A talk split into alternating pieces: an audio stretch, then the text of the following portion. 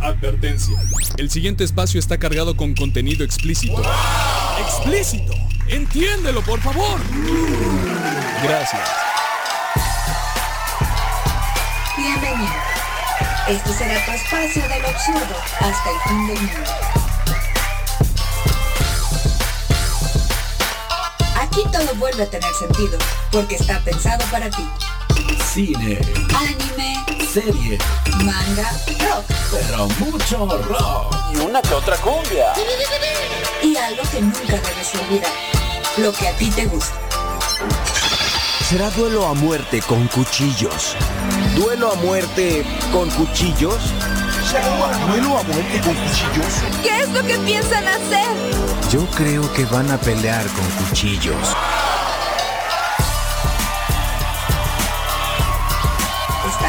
Escuchando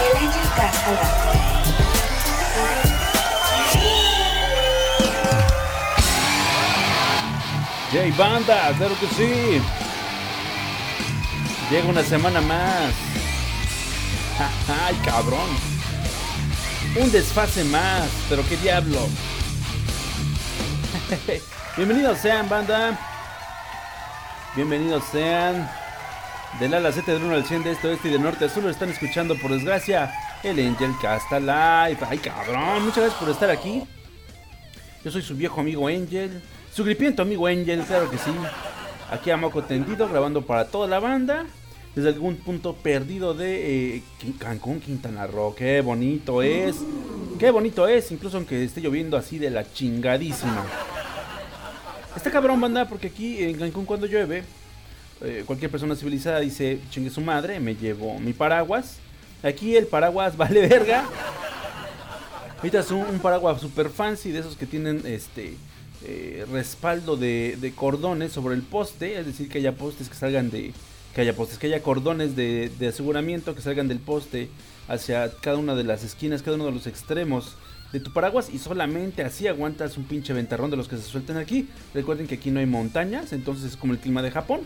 Pasa así en chinguísima la nube, tanto puede estar estancada ahí un buen rato porque hay una nube gigantesca, o puede pasar de manera selvática, ¿no? Cual nube viajera, banda, claro que sí.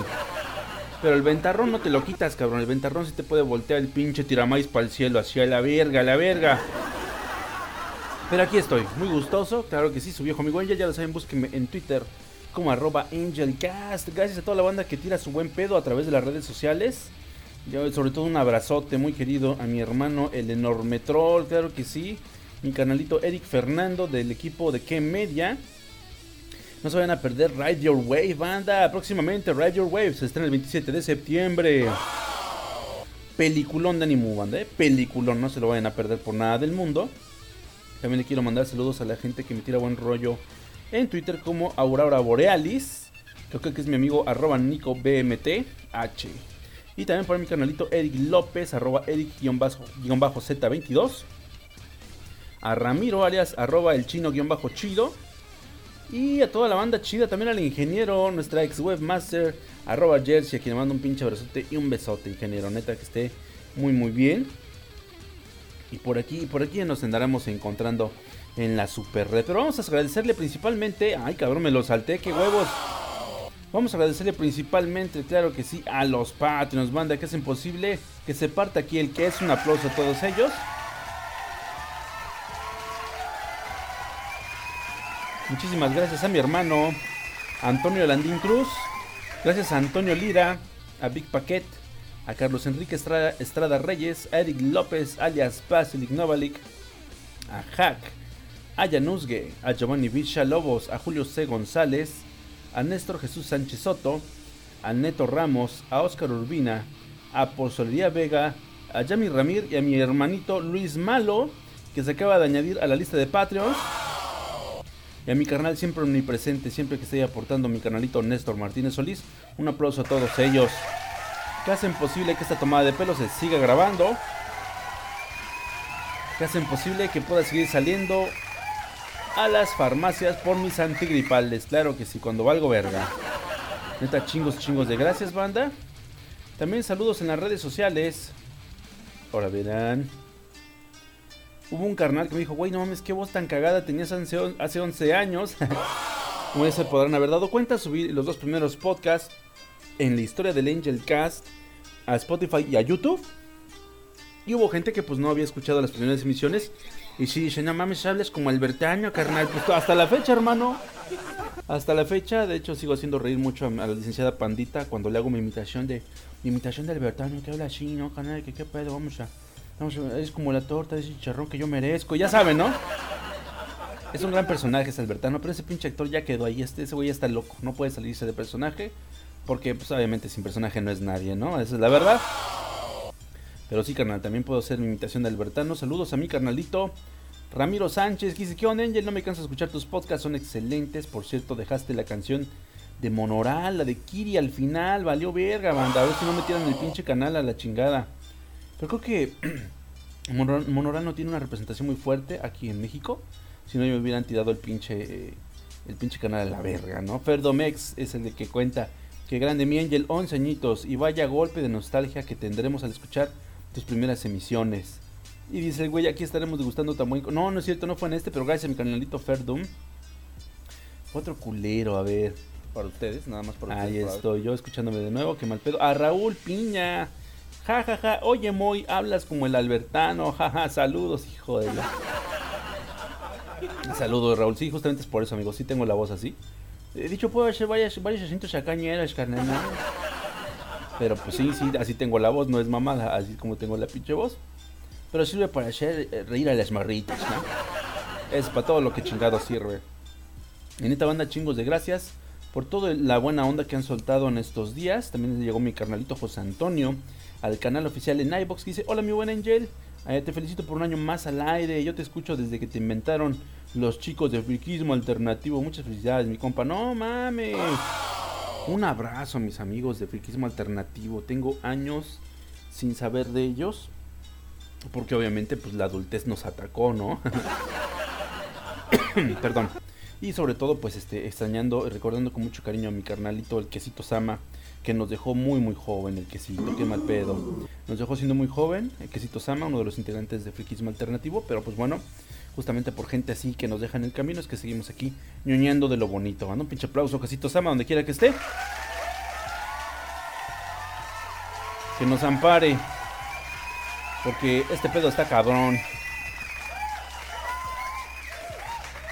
Cualquiera diría, no mames, Mingel, pues ya oh, después de 11 años de estar en el mame, pues seguramente pues ya ya te ya te remunera este pedo. No, la verdad es que lo hago yo por el puro gusto.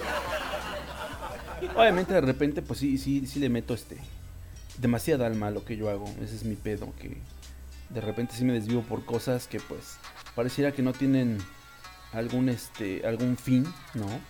Material, monetario, como ustedes quieran, pero es algo que yo adoro. Gracias a toda la gente que dona, la verdad. Este es un, es un gran estímulo y un compromiso entrarle a cumplir las expectativas, ¿no? Agradecerles su apoyo porque le tienen fe a esto. Y es lo que nos falta mucho en, en la industria del podcasting, ¿no? De repente saberse apreciados para que le eches ganas, cabrón, para que no te estanques en, en 20, 30 emisiones, llegues a 100, a 200. Eso es lo chingón al final de cuentas, banda. Entonces, si les digo que lo estoy haciendo por el dinero, les estaría mintiendo un chingo. Soy un pinche ñoño de lo peor y pues es lo que se va a quedar hasta el final de los tiempos. Como ya se habrán dado cuenta, pues estoy malito. Pero chingue su madre, no me va a detener de grabar esta emisión. Va a salir lento, eso sí. Pero de que sale, sale, chingada madre. Traigo toda la pinche actitud al final de cuentas. Pinche gripe, me la pela. Espero que sea gripe, claro que no. Si es bien moquillo para virus, pues ya, ya valí, super verga. Eh, y bueno, banda, vámonos a los temas bien pendejos. Al mame, al mamamame de la semana. Claro que sí, chingado. Y bueno, para no hacerse las tan cansadas, porque muchas de estas cosas ustedes ya lo saben. Eh, una piloto de Interjet, pues dijo una pendejada. Una pendejada como la que todo mundo dice eh, en la comunidad de su hogar. Jimena García, nuestra piloto oficial. eh, de la compañía Interjet hizo un pinche comentario pendejo, ¿no? Acerca de que estaría bien chingón tirarle una bomba a toda la gente reunida en el Zócalo para lo que fue el festejo del el grito, el grito mexicano de la noche mexicana. Hubo gente que pues dijo sí, estaría de huevos. Lo que todos hemos pensado en realidad, ¿no? En, en la comodidad y en la intimidad de nuestras redes sociales, de repente también soltamos improperios de ese tipo, ¿no? O sea, es. Porque son chistes, a final de cuentas es algo que, decimos, hacemos para sacarle una sonrisa a alguien más, ¿no? De alguna manera. Y vernos un poquito cargados y ganarnos unos likes, porque chingados no. Sin embargo, eh, el pedo es que el cargo de esta señorita no es el de cualquier persona, ese es, ese es realmente el punto. Por un lado, qué chido la libertad de expresión, ¿no? Por ese lado, qué mal pedo que la hayan cesado de su trabajo. Porque en realidad nada más la cesaron. No pueden despedirla ahorita. Está que se ya, ya lleva la verga. Entonces. Está a punto de la quiebra. Está a punto de no pagarle a nadie. A ninguna persona que tiene contratada. Entonces no puede dimitir. No puede despedir. No puede suspender sus labores a una piloto así de huevos. ¿no? Pero la opinión pública es cabrona. Y es que la opinión pública tiene razón. O sea, no es cualquier persona la que te está haciendo este comentario tan. Pues tan este. pinche exagerado, ¿no? Tan pinche. Eh, astringente. Porque eres una piloto. Al final de cuentas, eres un capitán de una nave. Eh, y públicamente, en la intimidad con tus cuates está chingón, ¿no? Que dices que te metes coca, está chingón. Que digas que te acuestas con quien quieras, no hay ningún pedo. Que yo lo creo porque está preciosa la chica. Eh, pero bueno, fuera de eso, está toda madre que entre, tu, entre tus confianzas, entre tu, gente de confianza, sueltes chascarrillos ácidos y de humor negro. El humor negro es muy bueno, es muy bueno para el alma, es muy bueno para la psique humana, esa es la verdad. El pedo es que si lo haces público, lo dices en, esta, en esta peña ridícula, masiva del internet, pues la gente te va a sacar de contexto, la gente te va a querer evidenciar. Y lo peor es que, pues bueno, ya tuvimos un, presidente pendejo, no, buen, buen Peñita, es un hijo de su puta madre, pero es un pendejo. Eh, Carlos, eh, Carlos Cuauhtémoc, esa mamada. Cuauhtémoc Blanco está gobernando Cuernavaca, es otro gran, gran pendejo que sabe patear muy bien un balón, eso es todo. Eh, bueno, Sergio Mayer, eh, ya saben quién es ese pendejo. Entonces, pues bueno, a lo que voy es que se ha glorificado, se ha dignificado mucho la figura del pendejo y ahorita hasta los, los premiamos, cabrón, y les damos posiciones de poder. Y, y pues poco faltaba también para tener en la oficina jefes pendejos, ¿no? Compañeros también pendejos que no les gusta hacer su trabajo, que no les gusta que les exijas nada. Y poco faltaba para que llegaran eh, eh, una, persona pendeja a ser piloto de Interjet. Esa es la verdad, manda. O sea, por un lado está muy chingón la vida y trayectoria eh, de Jimena García. No la voy a poner en tela de dudas. Sin embargo, la gente que le stalkeó eh, evidenció que la chica pues, es una lobuki, ¿no? Es, es una mujer que sabe que es hermosa, que le gusta estar posando de manera sexy. Aunque el logo de su compañía está ahí detrás, nadie le dio seguimiento a sus pilotos. Nadie se, se, pone a checar si alguno de sus empleados tiene red social. Que bueno, porque si no, todos, todos, incluso los ustedes, ustedes que me están escuchando estarían despedidos, cabrones. Porque se han dado cuenta que la señorita es una pinche Lubuki que conduce un avión, ¿no? Que maneja un avión, válgame la redundancia. Entonces sí, está chingón. Eh, de cierta manera era muy padre, eh, muy motivadora su, ima su imagen. Porque era una mujer empoderada, profesional y que estaba eh, marcando una brecha en un lugar donde no es tan común ver pilotos mujeres que por ahí dicen que está bien dicho pilota, entonces pilota mujer. Yo digo que es piloto mujer, pero bueno, a la chingada, ¿no? Pinche rayo, vete a la verga, este. Entonces, pues bueno, eh, todo estuvo mal desde ese punto, ¿no? Eh, puede ser empoderada, puede ser muy lista, tienes una gran carrera, pero pues de todos modos no puedes evitar de dejar caer en pendejadas y esta eh, declaración es una gran, gran pendejada, ¿no? En realidad es lo que ocurre. Cualquier otra persona hubiera sido completamente, eh, completamente desechable, completamente pues, desapercibido. Pero es una piloto de un avión, ¿no? Entonces, ese es pilota, perdón. Entonces es realmente el gran pedo, ¿no? Y pues ni pedo, la verdad es lo que eh, es lo que provoca que la gente descontextualice su chiste, que pongamos en tela de juicio eh, la anatomía del chiste, cuando está bien, cuando está mal, en esta nueva eh, carrera de la humanidad sobre la pista de la corrección política, pues, ay, esa mamada, pues está culera, pero pues ni modo, no puedes andar diciendo esas mamadas, ¿no? Es como cuando eh, evidenciaron, se nos olvida, pero han ocurrido casos como este muchísimo antes. Se nos olvida esa enfermera que le cortó, que entró en una cirugía eh, para cortarle sus piernas a una mujer diabética y le tomó, se tomó fotografías con las piernas cercenadas la subió a Facebook y dijo, esta mañana voy a echar unas patitas de puerco. Ahí se las dejo. Eso está culero. Está culero porque a final de cuentas es una persona que está hablando eh, de su chamba en un acto eh, de burla que evidentemente evidencia una falta de, eh, de ética profesional, ¿no? Se ve que a la persona en ese momento sí le está valiendo super madre, está completamente desensibilizada, porque bueno, también de esto, pues mucha culpa la tiene este, los medios, nuestra falta de educación que no nos hace poner ese filtro en nuestras cabezas, en lo que vemos, en lo que buscamos en internet. Si alguien nos dice que hay algo morboso chingón, vamos, le damos clic al pinche enlace y no analizamos como que la postura de las personas donde están diciendo sus pendejadas, ¿no? Obviamente no vas a tomar con la misma seriedad a un cómico que a un profesionista, que a un doctor. Y hay chistes muy buenos de doctores, los doctores hacen chistes muy buenos de todos nosotros porque estamos bien pendejos para cuidarnos y no pregúntenle al profeta Vida. Entonces, este, pues es prácticamente lo mismo. Está haciendo eh, alarde de una falta de ética que en su campo puede ser, este, puede ser muy, muy delicada, puede herir sensibilidades y pues ni pedo. Eso es, lo, eso es realmente lo que se atiende. Si no hubiera hecho ese comentario, pudiera seguir, seguir subiendo sus fotos con sus bolsas, enseñando las nalgas, con el logo de Interjet ahí, saliendo en tanga, valiéndole madre, pero no. Se le ocurrió la bonita idea de soltar unas eh, bombas, ¿no? Este, en el Zócalo, siendo pues una piloto, una piloto comercial. Eso está, eso está cabrón, pero pues bueno, es también para que un llamado, ¿no? A quien le corresponda y pueda checar pues, la psique de sus pilotos. Puede que no, el problema sea que vengan, este, deprimidos y decidan, pues, caerse todos, ¿no? A la chingada, dicen, no, pues me los llevo conmigo, no mames. Puede ser que simplemente pues, sea un psicópata cagadito, ¿no? Y que puede ser un gran estando pero en este caso, por la chica podría aprovechar para dedicarse al stand-up durante este tiempo de, de suspensión a la verga. Entonces, pues ya dejemos ese mame en paz. Se pasó, se pasó de lanza, dijo un comentario en el peor momento, en el peor lugar. Y pues bueno, hay que, hay que, eh, hay que arremeterse, ¿no? Hay que estar preparados para las pinches consecuencias. En otro mame, el cabecita de algodón. A mí de verdad me vale verga lo que diga ese güey, pero. El pedo es cuando pone temas a nivel de cancha para toda la, la, población y la gente comience a sacar su lado chairo, ¿no? Comience a vanagloriarse en su ignorancia y a pedirle chichi al papi gobierno para que los lleve por el camino de la luz y de la instrucción y es una mamada.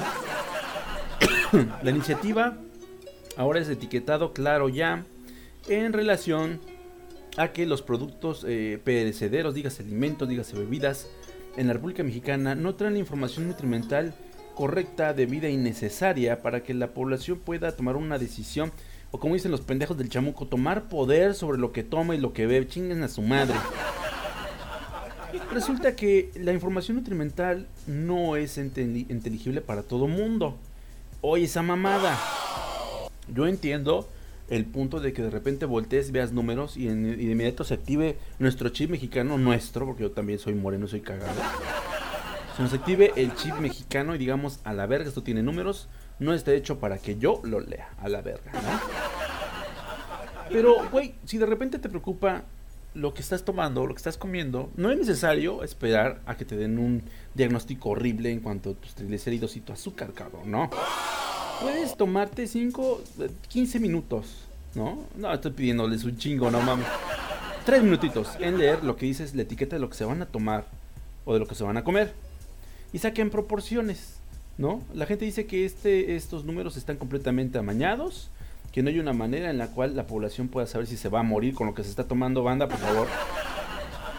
Partamos del hecho de que el agua, hasta el agua te puede matar, tomar mucha agua te puede matar. Todo en la justa medida, nada con exceso, claro que sí. Entonces empieza la gente chaira a apoyar la iniciativa de Andrés Manuel porque es gente que no razona.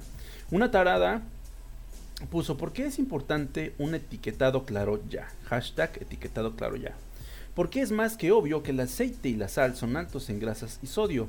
Pero en una botella de estas, refiriéndose a una botella de té Lipton, té verde Lipton, como el que hay en cualquier Oxxo de la República Mexicana, eh, solo te indica que tiene 120 calorías, lo cual a primera vista no es mucho, cualquiera optaría por esto en lugar de una Coca-Cola. Esto obviamente refiriéndose que por esta información que viene eh, mal puesta en esta botella, la gente diga, no mames, pues me hace mejor que tomar Coca-Cola, o sea, esa mamada. Ah, la señorita justamente en estas fotos que no vio, que no se puso a analizar, no se dio cuenta que justo debajo de los valores nutrimentales viene una leyenda chingona que dice porcentaje de nutrientes diarios requeridos. Esta, esta leyenda es muy importante, banda, porque obviamente para que estés al 100, pues tienes que mantener esa proporción. Si esta madre, por ejemplo, en lo que son azúcares totales, te da 120 calorías, pero eso representa el 33% del contenido calórico que tú requieres al día, pues imagínate, cabrón, con dos, no, no puedes ni tomar tres, porque si tomas tres, te sobrepasas de tu 100%. Ya es alcohol que va eh, ya es alcohol, esa mamada. ¿Qué estoy pensando? Y no puedo tomarme una de esas chelitas ricas que no son tecates, pero bueno. Si esto corresponde al 33% de tu consumo diario, obviamente con 2, con 2.7, ponga usted, este, ya cumples tu 100%. ¿Cómo es posible que únicamente tomando 3 de estas chingaderitas de 600 mililitros ya no puedas ingerir más azúcar en todo el día, güey? Pues imagínate cuánta pinche azúcar no tendrá para que tarde eh, suficiente para que pase por tu metabolismo y puedas decir, ahora me chingo otras tres, ¿no? Es algo muy sencillo, es muy aritmético. Obviamente está muy mal. Eh, y bueno, ya se han añadido también este, actores de renombre, actores muy muy buenos de, de lo poco bueno que existe del cine mexicano en México. Eh, a la campaña del AMLOCO, dándole la razón de que pues está todo mal etiquetado, ¿no? Hacen, hay un video en el que se circula una comparación del Jumex, una comparación que ha existido aquí en México desde puta madre, añales atrás, cuando la revista eh, del consumidor hacía sus análisis de, de lo mal que come el mexicano, venía un desglose así de bolitas y palitos en números en números y términos completamente inteligibles para la banda de a pie acerca de cuánta azúcar representaba cada bebida light en el mercado light entre muchas muchas pinches comillas. Y desde entonces ya se sabía que la Coca-Cola tiene un chingamadral de azúcar, que muchos jugos naturales, entre comillas, tienen un chingo de azúcares extras, que obviamente ya no son los mismos eh, azúcares artificiales eh, que conocemos y que son nocivos, son otros nuevos, igual de nocivos. Eh, y ahorita pues, simplemente la gente se está agarrando de esta pendejada del presidente para recordar, recordar que la comida que tenemos a diario, la comida que está al alcance de nuestro bolsillo, porque no es otra cosa, la verdad, pues es la que nos está matando, cabrón. Y dicen que pues no, esta información que viene perfectamente detallada en las etiquetas que ya tenemos no se entiende. La verdad lo que pasa es que no tenemos la educación suficiente para entender lo que vienen en esas pinches etiquetas. Esa es la verdad, todo el pedo es educación. Aquí en México todo ese pedo es educación. ¿Quieres más inversión? Necesitas invertir más en, en, escuelas chingones, vamos a decirlo así. Eh, que ahorita pues obviamente eso no va a ocurrir, ¿no? Porque pues... Eh, también nuestro presidente le va a dar de nueva cuenta el poder al sindicato, o sea, puras mamadas, ¿no? Necesitas invertir chingón en educación, eh, chingón en, en programas que impulsen el desarrollo educativo de los niños, de los jóvenes. Y en base a eso, pues ya vas a tener una mejor economía, porque vas a tener gente mejor capacitada en el mercado, vas a tener eh, una, unas personas con, con un índice de cultura más alto, que les permitirá eh, tomar decisiones y usar un criterio más desarrollado en el cual pues, se van a dar cuenta de que está mal eh, coger sin condón a los 13 años. Porque puedes tener un hijo, cabrón, y a los 13 años no, no hay manera de que puedas pagar la manutención de un niño, cabrón, ¿no? Y también eso te va a ayudar a que no solo a tus pinches hijos a que se estén reproduciendo para que te dejen los niños a que los cuides tú, ¿no? Un chingo de cosas cambiarían si tuviéramos mejor educación, pero es todo un círculo vicioso. Para que haya una buena educación necesitamos más dinero, ¿no? Y para que haya más dinero necesitamos más recaudación y para que haya más recaudación necesitamos que la gente no sea corrupta, que pague chingón sus impuestos y es ahí donde empieza el gran uroboro que se come su pinche cola, ¿no? Al final de cuentas. Entonces es una mamada, esto de etiquetado eh, claro ya es una gran pendejada, las etiquetas ya son claras, el pedo es que no tenemos la inteligencia, la formación para entender lo que vienen en esas pinches etiquetas que al parecer vienen en chino, no sé. No crean banda, de repente uno sí, sí se pone a pensar muchas cosas. Dice, güey, o sea, ¿qué pedo con mi país, no? O sea, ¿de cuándo acá me vienen a vivir con tanto pendejo? Pero pues así es el asunto. Están en todos lados tomando el poder, en los lugares más chidos, más cómodos, haciéndose de un chingo de dinero para tener más hijos pendejos. Esa es la verdad. Pero bueno, aquí me tocó vivir, banda. Esa es la verdad. Entonces, por lo mientras, hay que hacer lo que nos toca. Ya lo saben, como ya les comenté, pues el cambio empieza en uno mismo. Y si nosotros eh, no queremos cambiar, se va todo a la mierda. Cabrón. Puede estarnos gobernando quien ustedes quieran. y no va a cambiar absolutamente nada. Ahorita, pues por desgracia, ya hay mucho pinche borrego, ¿no? Apoyando eh, sin pensar a lo que dice nuestro queridísimo presidente. Y este y nos hemos dado cuenta de que son un chingo.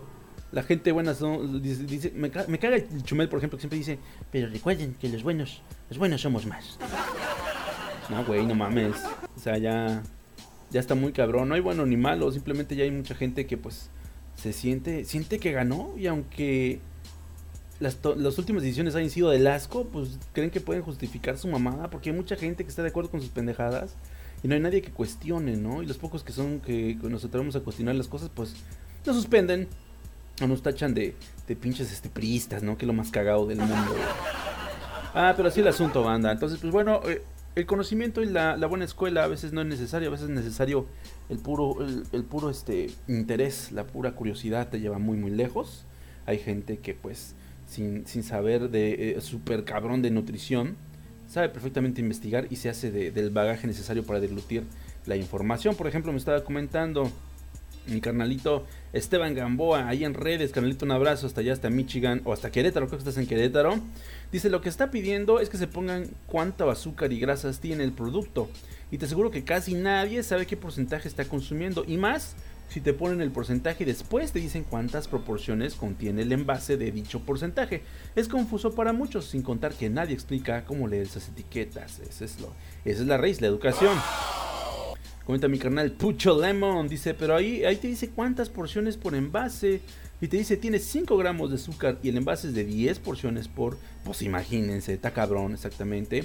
Cuscaset dice, por gente así, le ponen instrucciones al shampoo, a huevo. Saludos a mi canalito Cruz Caseto. Y también llega, a ver si no me salto a alguien, también llega por aquí Andelik Krasny. Andelik Krasny es una dibujante amiga mía del grupo de Pasión al Dibujo.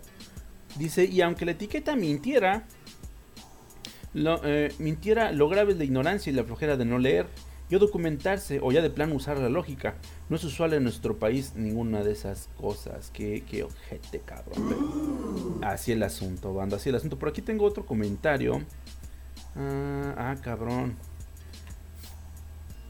Yo había visto otro. Uno, dos, tres, cuatro. Sí, me hace falta uno. ¿Qué pedo? Alguien me había comentado aquí algo muy cagado acerca de, de este asunto. El Oscar Figueroa, mi canalito Oscar Figueroa. Ay, ya no se ve. Bueno, él también comentaba que era una mamada, justamente este tema, que todo es este ignorancia de la gente. Y pues sí, de por sí no nos gusta leer subtítulos en las películas, no nos gusta leer leyendas rojas grandes que dice cuidado, alta tensión, por ejemplo. Pues menos la chiquitablita nutrimental, ¿no? Porque dicho sea de paso, puede que me puedan decir, güey, pues es que no se lee, no mames, está muy chiquita. Y es cierto, hay mucha gente en México que ocupa lentes para andar por la calle, que ocupa lentes para transitar en la y no los usa, cabrón. Tengo una compañera, no es mame, que ella necesita lentes, no ve, es como un pinche topo en un hoyo, así prácticamente. No se pone los lentes porque en su casa, su familia le hace bullying por usar lentes. Ah, imagínense el grado de ignorancia que existe en el hogar de esta persona, cabrón. Es de miedo, cabrones, güey. Es en serio. ¿Por qué te van a burlar de ti por usar lentes, güey, si los ocupas? Si eres una persona más eficiente y más completa, si ves mejor. Pero así está la gente. Y como ella, está la mayoría. Muchas veces se les olvida a las personas que, que solo el 90% de la población, nada más el 90% está en situación jodida. Y que muchos de, de esos eh, pues, somos nosotros, ¿no? Hay gente que se cree del, del, 5% de la gente privilegiada, pero no, carnal. Claro que no, estás bien pendejo. pero así el asunto, banda. Entonces, pues bueno, infórmense. No queda otra cosa más que busquen información. Antes teníamos barreras, ahorita el internet nos ha, ha derribado un chingo de muros para que podamos hacernos de la información correcta. Entonces no se crean todas las pendejadas que hizo un presidente. Mejor infórmense. Tomen al toro por los cuernos. Y pues, como dicen los, los, los metachairos, pues, Hackeen la vida. Hackeen la vida, bro. Puras mamadas. Y justamente toda esa gente que de alguna manera es más feliz siendo ignorante, va a esta gran rolita de Nirvana. Esto que lleva por título Dump. Con mucho cariño a todos hijos de la chingada. Ya lo saben, banda. Lea, cabrón. Lea, chingado. Lea, lea o muérase. Así como dice era la verga. música. I'm not like them, back in pretend. The sun is gone,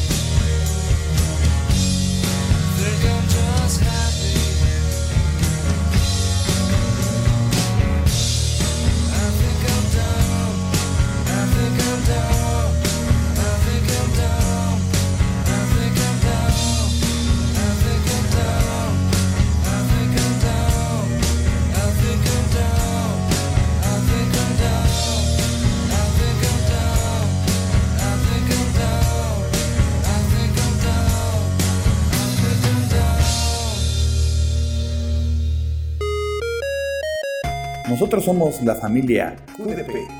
Estamos integrados por ¿Qué demonios? La vida de una familia ñoña. ¿Qué chingados? ñoñerías de la vida de adulto. ¿Qué demonios? Anécdotas de chicas. Highway to Hell. Otro roadcast más. Y Aullido. Rock y metal. Todo en el mismo lugar.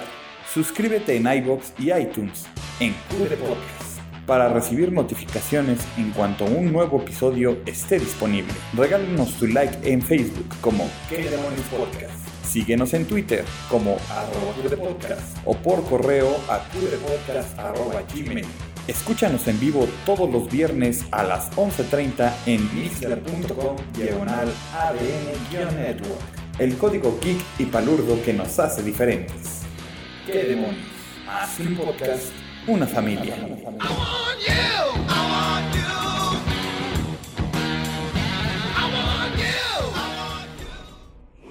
Prepárate para escuchar el podcast más épico, con los conductores más preparados, mesas de debate y especialistas invitados, discusiones, teorías, hipótesis, todo en un solo programa dirigido para las mentes más brillantes. Una explosión de conocimiento directo a tus oídos. Oye, ¿Qué pasó? es que el promo siempre va a ser para Nerds with a Mouth. Ah, no, pues así está más fácil. Nerds with a Mouth. A veces buscamos noticias, de vez en cuando nos preparamos y una que otra vez le echamos ganas al grabar. Todos los miércoles en vivo por MixLR en el canal de ADN Network o por nuestro canal de YouTube.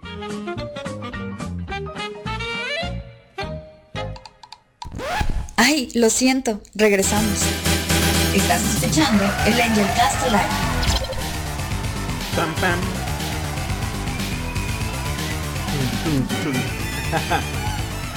Gracias, banda, por continuar escuchando esta tomada de pelo. Neta, un chingo, un chingo de gracias.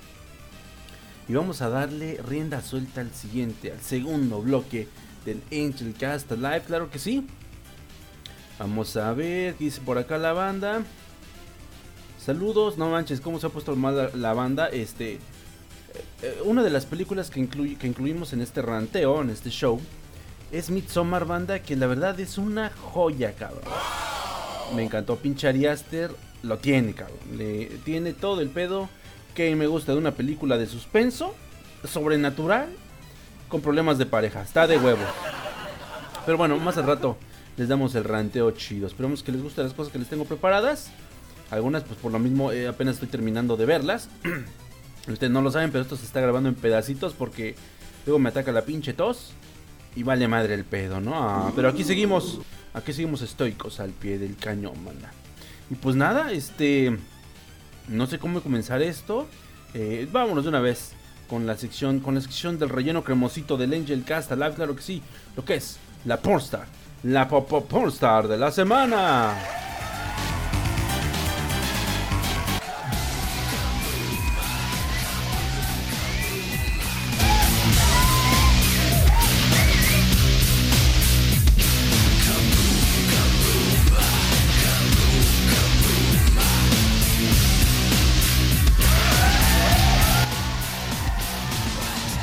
Es, banda. Y es que.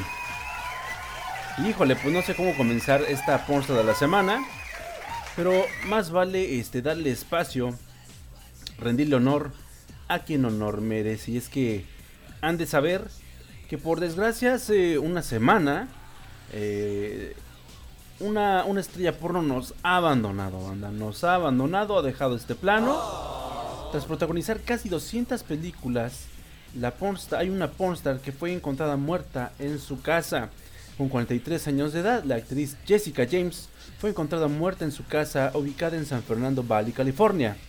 Y bueno, les tiene que sonar el nombre porque también por aquí ha desfilado, la verdad, ¿eh? Y es que pues esta famosa estrella de en su papel, en su faceta de MILF, ella no entró jovencita, grabó más de 200 películas y se convirtió en una de las mil mejor posicionadas y mejor pagadas del mercado. Cabe mencionar que Jessica James no siempre se dedicó al cine porno. Antes de su incursión fue maestra de primaria. Qué rico, imagínate, cabrón. Aunque no usaba mucho las redes sociales, se reporta que su última publicación eh, puso: Hola chicos, me voy de vacaciones un par de días, los amo a todos. Espero que estén teniendo el mejor sexo de su vida. ¿Y qué fue lo que le ocurrió a Jessica James? Pues bueno, una amiga de la actriz fue la que la llamó, la que llamó a las autoridades cuando encontró a la víctima pues aparentemente inconsciente en su domicilio. Aunque se reporta que la ayuda llegó de inmediato, ya era demasiado tarde, pues al parecer murió desde días atrás, estuvo muerta ya bastante tiempo antes de que la pudieran encontrar. En su domicilio en California se encontraron varios medicamentos controlados entre sus pertenencias. De hecho se dedujo que Jessica James padecía de ataques epilépticos. Aunque la investigación continúa por parte de las autoridades, pues ha revelado que la causa de la muerte fue un paro cardíaco, que pues en realidad es la muerte de todo mundo. Todo mundo cuando nos moramos vamos a morir de paro cardíaco, pero bueno, todo parece ser que se empastilló de más. es una lástima porque, eh, como ya les comenté, estaba anunciando que se nos iba a ir de vacaciones. Muy seguramente iba a venir aquí a Cancún, la cabrona. Porque le encantaba el pedo. Y bueno, este... Justamente la hermosa Jessica James es una más de la que nos deja 43 años. Si ustedes buscan fotos de ella, no hay manera de que esa mujer tenga 43 años. Se cuidaba un chingo. Se cuidaba bastante, pero es es impresionante ver la labor que hacía, ¿no? Porque tiene un cuerpazo, de hecho llegó a posar junto con otras estrellas porno que son mucho más jóvenes, como mi queridísima y mi estimadísima eh, Jaden James, su tocaya. Y no manches, güey, parecen de la edad, pero estamos hablando de que le llevaba más de 13 años de diferencia. Entonces, la verdad se mantenía muy bien. Quién sabe qué fue lo que le lo que le terminó este fundiendo el fusible, porque la verdad es una gran gran pérdida para la industria. Todavía tenía un chingo, un chingo que ofrecer, claro que sí. Y es una tristeza que se haya muerto tan joven, tan bella. Aunque bueno, también por ahí, había un rumor muy extraño, banda acerca de que en realidad había una especie de culto, una especie de, de movimiento, pues no vamos a decir sectario, fanático de parte de las estrellas porno, eh, de un eh, círculo muy cerrado de estrellas porno que padecen de cierto eh, grado de depresión. Y entre ellos tienen como que esta creencia de que es mejor siendo estrella porno morir joven y bello porque ya de viejo y todo caído, pues quién chingados va a creer en ellos, quién chingos va a andarlos buscando, a quién chingos les va a importar mientras no sean bellos y salgan a cuadro. Entonces rumoraba justamente que había este club que lo que hacía era eh, estimular a sus miembros, a, sus, a todos los integrantes del grupo, a que se suicidaran o que se murieran de una sobredosis muy jóvenes, ¿no? Que una vez que ya tuvieran eh, ciertas metas logradas y que sintieran eh, que a lo mejor ya no ya no había más para adelante, este, mejor se quitaran la vida para evitar dar lástimas en un futuro, lo cual es algo bien fuerte, banda, y también tiene que ver mucho con eh, la película de Midsommar que les voy a rantear al rato, que es una pinche chulada absoluta. Entonces, esperemos que solo sea una leyenda urbana, espero que espero que así sea, que no haya sido un chisme de voces, eh, porque pues sí está muy culero ese pedo, ¿no? Que se estén yendo tan tan jóvenes. Al final de cuentas no me las imagino haciendo otra cosa, eh, a ver, debe ser muy difícil volver eh, a la realidad. Digo, todavía hay gente que tiene un poquito más de iniciativa y se da cuenta de que su cuerpo no va a seguir con ellos eh, como está por siempre. Entonces mejor se dedican a meterle lana a las productoras, ¿no? Por ejemplo, el caso de Gina Jameson, que se hizo productora y directora y todo el pedo. Entonces pues ya se la puede llevar un poco más, más tranquila y se pueden seguir cuidando. Está chingón. Eh, porque hablando justamente de leyendas urbanas, banda, manden la suya, chingado. No han mandado absolutamente ni madres, esa es la verdad. Lo cual me llena de tranquilidad porque ni- significa que creen en, el, en la concentración de contenido que estoy haciendo, ¿verdad? que no deberían, banda, porque luego de repente se me van las cabras, ¿verdad? Como ahorita. Como ahorita que estoy algo convaleciente, chingada madre. Pero aquí estamos hablando de estrellas porno, como chingados que no. Entonces, pues bueno, un aplauso hasta ahí, hasta el cielo, la hermosa, la preciosa Jessica James. Ay, se me andaba viendo un pinche, un pinche gallote. Y pues bueno, pero vamos a hablar, vamos a hablar de las que están súper mega vivas, ¿no? Quiero hablarles de una elfa pelirroja fantástica. Ella es ni más ni menos que Didi Lin. Un pinche aplauso.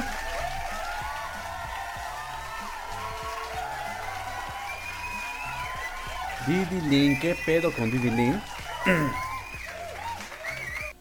Didi Lin es un portento de, de pelirroja completamente natural. De piel lechosa, ojos claros y con unos atributos fantásticos y 100% naturales. De hecho, originalmente ella comenzó como una modelo para lo que era Hegre Art. Usaba otro alias, era mucho más joven. Eh, sigue viendo muy muy bien, pero tiene sus facciones como muy marcadas. Tiene muchas pequitas, se ve preciosa, llena de pequitas. Este, y sí, de repente le llegaron al precio en Reality Kings y en Brazers. Y dijo, chingue su madre, el mundo, vamos a dar el salto, cabrón. Hay una, eh, bueno, obviamente se los voy a dar en el pack. Recuerden volverse Patreons del Angel Cast. Como de los que no, a partir de un mes, ahí en Patreon, patreon.com, diagonal Angel Studio, para que les llegue el pack didáctico, que por cierto no he subido el otro, qué pendejo. Pero ya en estos días, justo cuando estén escuchando este podcast, ya van a estar los dos packs arriba. Y miren que el de esta, el de esta semana va a estar de uff, de re chupete. Eh, algo que sí tiene Didi Lin es que es una mujer muy hermosa, es una muñequita, ¿no? Como les comento, piel nevada, cabello rojo, natural, eh, atributos de no mames. Es de esas mujeres delgaditas, tipo, eh, tipo, tipo Emily Ratajkowski. Eh, Ratajkowski está preciosísima, así flaquita, pero con muchas formas, ¿no? Con mucha, este, mucha boobie, con alguita así chingona. Está, está que ni mandada a hacer. Sin embargo, Didi Lin eh, tiene este problema de que es una mujer pues muy fría al momento de estar frente a la cámara, ¿no? Si el, el protagónico este, masculino no le echa ganas, no la sabe explotar bien, luce muy frígida en sus escenas. Eh, las, que les voy a compartir son sus mejores participaciones. Porque tiene una de unos masajes que voy a- está de poquísima madre. Pero sí depende mucho de la dirección y del, y del coprotagonista masculino, ¿no? Que la sepa, que la sepa ir llevando. Porque de otra manera, ella tiene, por ejemplo, eh, unas grabaciones amateur hechas por sí misma para venderlas aparte.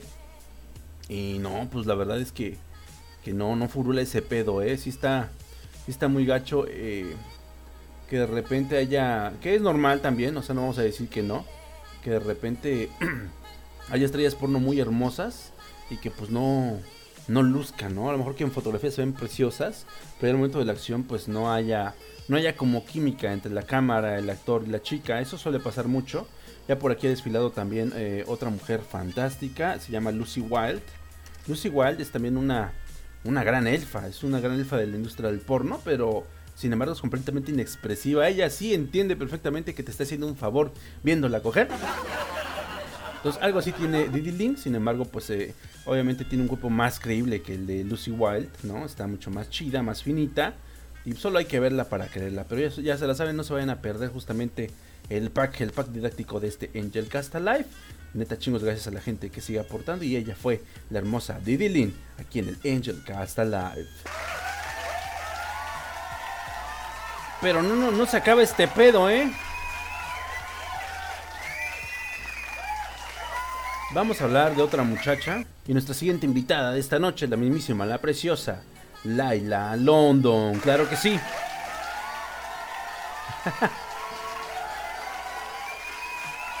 Laila London. No mames.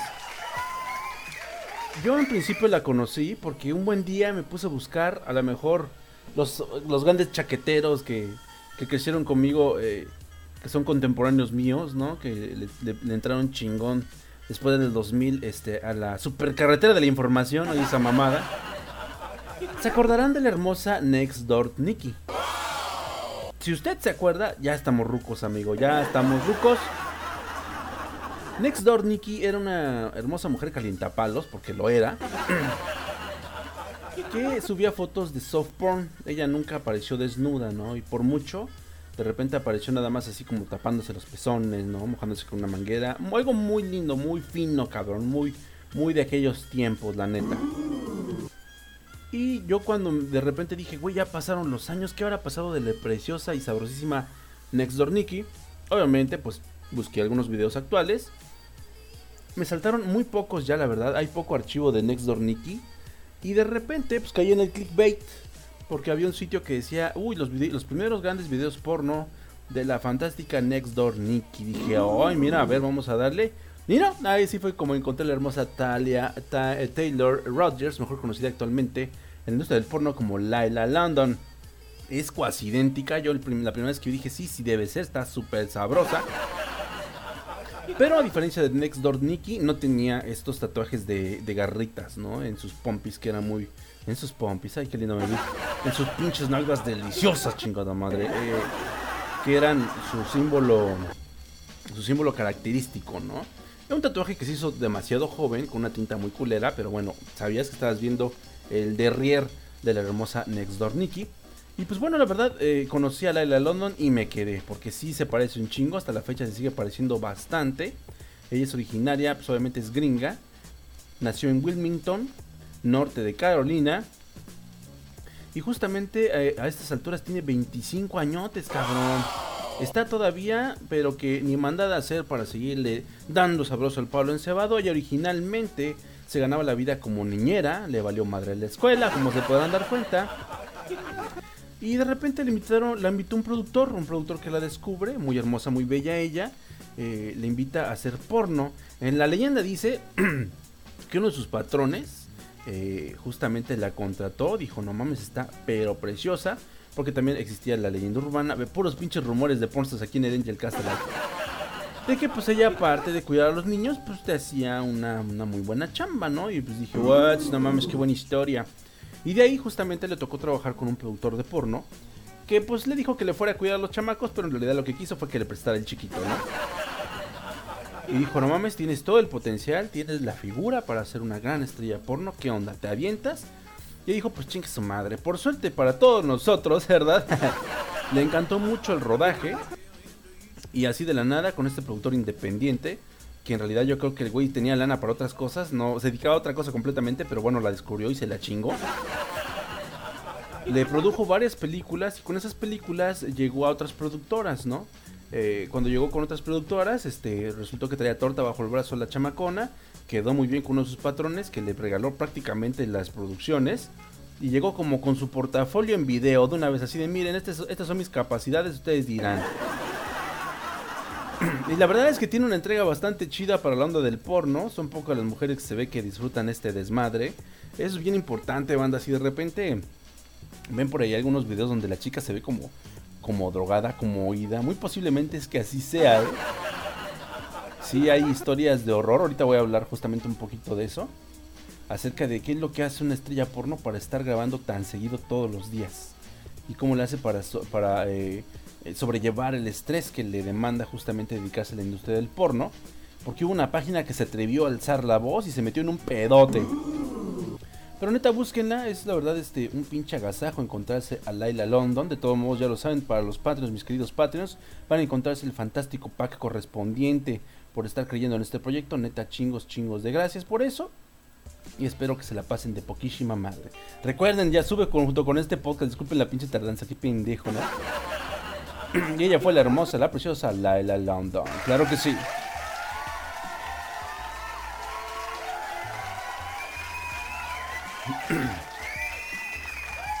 Y bueno, vamos hablando, vamos hablándonos al chile, como decimos allá en Michoacán. Vamos a hablarnos al chile. Eh, Sabrán ustedes que de un tiempo para acá pues, ha habido filtraciones importantes, ¿no? Ha habido filtración de, eh, de información de empresas importantes, en grandes empresas. eh, ha habido, bueno, no, no olvidemos el caso Huawei, ¿no? Este, los casos de demandas eh, por, eh, por patentes de Samsung hacia, hacia Apple y viceversa. Hay una fuga de información importante en el mundo. Y esta pequeña brecha justamente abre la posibilidad de que haya hackers, eh, haya personas muy dedicadas a estar cazando información que pueden estarla concentrando para utilizarla en su propio beneficio. Muchas veces cuando escuchamos de una, una violación a la vulnerabilidad, por ejemplo, de redes como la PlayStation Network, de redes este de contenido de video streaming, por ejemplo, como lo es este Netflix, que no ha ocurrido, por lo menos no, o al menos si ha ocurrido no nos hemos enterado. De repente pareciera que no pasó nada, simplemente alguien entró y salió, aparentemente sin hacer ni madres. Pero hasta hace unos días, bueno, hace, sí, hace un par de meses, estaba sonando bastante fuerte un eh, sitio llamado, eh, que se autodenominaba a sí mismo el Wikileaks del porno. De hecho, pues bueno, esta página justamente, ahora verán, estaba compuesta por más de 300 mil posts que estaban este, filtrando conversaciones eh, delicadas de la industria del porno de los Estados Unidos. Esta página, ahora verán, sí, Wikileaks of Porn. Esta página le hizo un chingo de ruido a las, a las productoras que no sabían qué diablos hacer. No ubicaban a la gente detrás del sitio. El sitio era pornwikileaks.com. Y de repente la gente de Bang Bros, que dicho sea de paso son los que más lana tienen de la, de la industria, este, pues ordenaron ir a eh, contactar justamente a los dueños del sitio, llegarles a un precio y comprarles todos los discos duros donde tuvieran almacenada esta información tan delicada, papeles en mano, con este con algunos eh, acuerdos firmados acerca de que no pueden mantener otras copias de esos mismos discos. Al final de cuentas, pues este se reveló eh, buscándole que había información privada de 15.000 estrellas porno de todo el mundo eh, que estaban siendo ventiladas por este sitio, pornwikileaks.com. Y justamente Bang Bros, saliéndose un poco de, de su línea de producción, ¿verdad? Pues, que aprovecha el padre enchevado y todo ese pedo, suben justamente un video bien extraño haciendo la quema de unos discos duros, la quema simbólica. No sabemos si son esos justamente los, los este, discos duros de, del afamado sitio.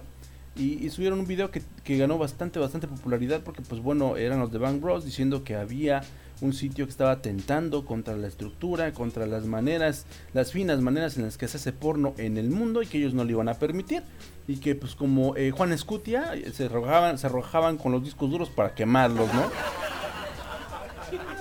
Hasta ahorita yo no he encontrado eh, rastros del sitio. Yo supongo que puede por ahí seguir existiendo de una manera más velada. no olvidemos que de repente todos estos este, sitios, pues esta información no desaparece. Es como muy iluso creerlo. De hecho, ustedes ahorita que lo estoy haciendo, introduzco la dirección pornwikileaks.com y justamente aparece un comunicado de Bank Bros.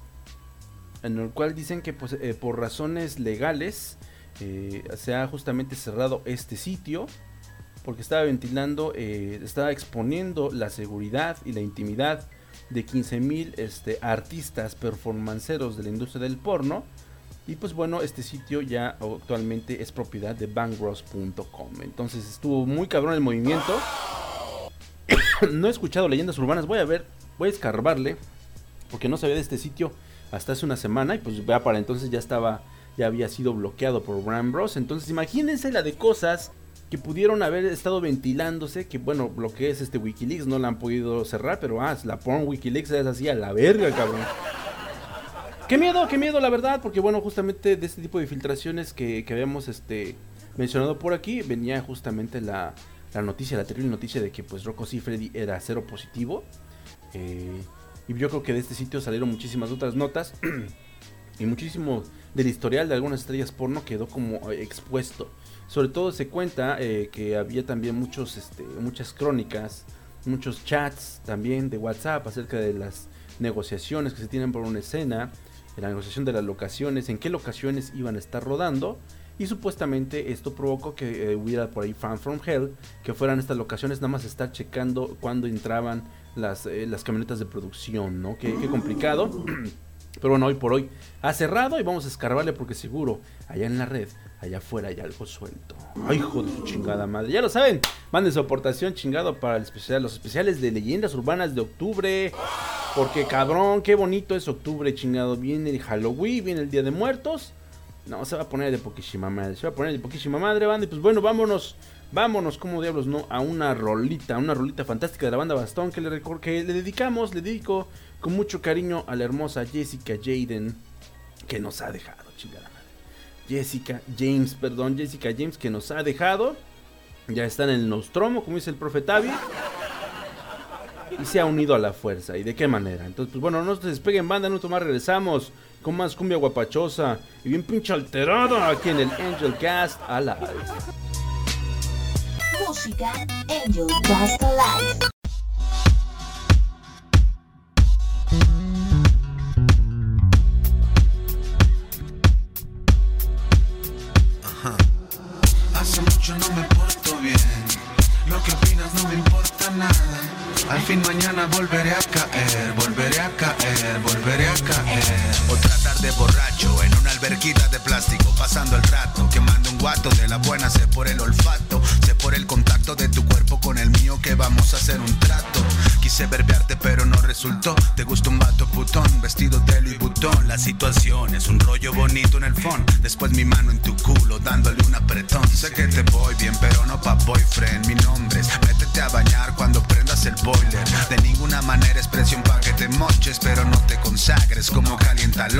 Esta noche. Pórtate bonito, linda, disfruta de las cosas que la vida te brinda esta noche. Tráete una amiguita linda y vamos pa'l hotel como el caso Kalimba. Esta es mi noche, voy a hacer lo que quiero. Ven, vente conmigo a quemar tu dinero. Va- va- vamos a portarnos mal o te da miedo. Va- vamos a portarnos mal o te da miedo.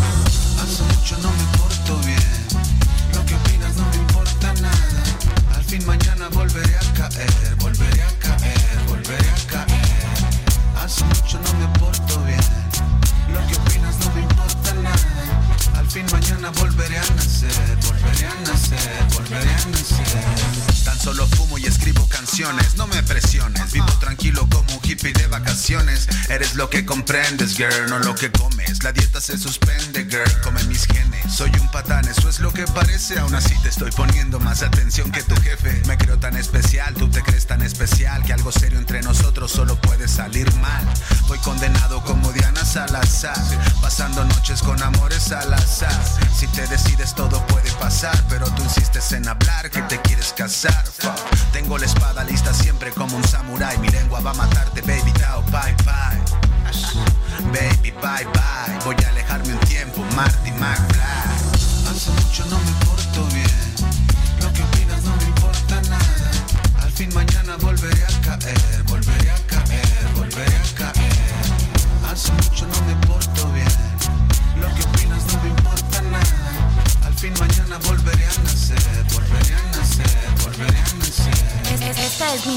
Hacer lo que quiero. Ven, vente conmigo a quemar tu dinero. Va- va- vamos a portarnos mal o te da miedo. Va- va- vamos a portarnos mal o te da miedo. Hace mucho no me porto bien.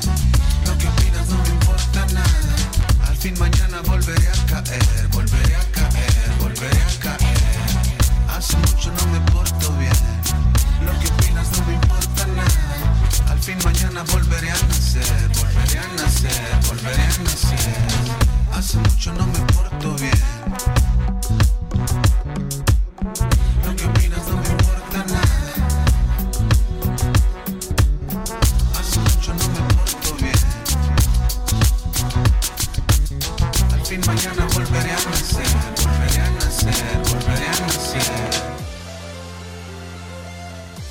fan del anime y el entretenimiento? Bienvenido a Nomikai Podcast. ¿Y sabes qué? Tu tiempo es valioso. No puedes ver todo el anime, series y películas que salen cada temporada. Y para eso estamos nosotros. Cada semana te traeremos lo mejor del mundo del anime y el entretenimiento. Y te platicaremos de lo que vale la pena ver y escuchar. Y de lo que mejor dejas en el cajón para otra ocasión. Lunes 5 de la tarde, hora de la Ciudad de México, por ADN Network, el código geek que nos hace diferentes. MixLR, diagonal ADN-Network. No me cae podcast para los amantes del anime. ¿Qué onda, Hugo? ¿Qué onda, Lan? ¿Qué cuentas, güey? Nada, nada. ¿Cómo ves que vamos a abrir un nuevo canal en MixLR para los inmamables? Y pues había pensado, pues que si no te gustaría participar con más contenido. Un amigo siempre te demuestra su afecto abiertamente, te hace sentir bien y a gusto en su compañía. Jamás te propone hacer algo que te avergüence, algo que tengas que hacer a escondidas, mm, que no lo puedas contar. Si lo hace, no es tu amigo. Pero, Alan, ¿que no los inmamables están en Overdrive Media? Sí, pero vamos a abrir nuestro canal y pues pensé en invitarte a ti y a otros podcasters pues para llevar más contenido a más personas. Pero por vía de mientras, pues todo esto es un secreto. Mucho ojo, cuate. No dejes que te engañe. Si te pide que no lo cuentes, es porque es algo indebido que te causará daño. Pues estaré bien mamalón, güey. Me apunto. Cuate, ¿qué ves que es el vasallo del capitalismo? Te quiere comprar con palabras lánguidas y sensuales. ¿Qué pedo, Chabelo? ¿No te desde el microondas del tiempo? Pues, ¿Por qué andamos tan intensos? A mí no me haces pen... Chabelo, no mames. Desde que te quedaste sin programa te has puesto bien paranoico. Ya, pero no me hablen así. No los quería ayudar. Ya, luego de Pablo no se habla. Nah, si quieres ayudar, mira, mejor lee este papel. A, a ver, ¿qué dice? Los inmamables nos cambiamos de casa. Ahora estamos en mixlr.com diagonal AD Network en vivo todos los jueves a las 10.30 pm hora del centro de México. Además no olviden seguir la programación de Los Inmamables, ya que todos los días tendremos programas y contenido solo para ustedes. Bien hecho, cuate. Ahora que ya estamos en confianza, ¿no quieren ver qué tengo en la bolsa derecha de mi pantalón? Está en la mano. Les va a gustar. ADN Network, el código geek palurdo que nos hace diferentes. Híjole, ¿qué crees? Aún hay más Angel Cast Alive.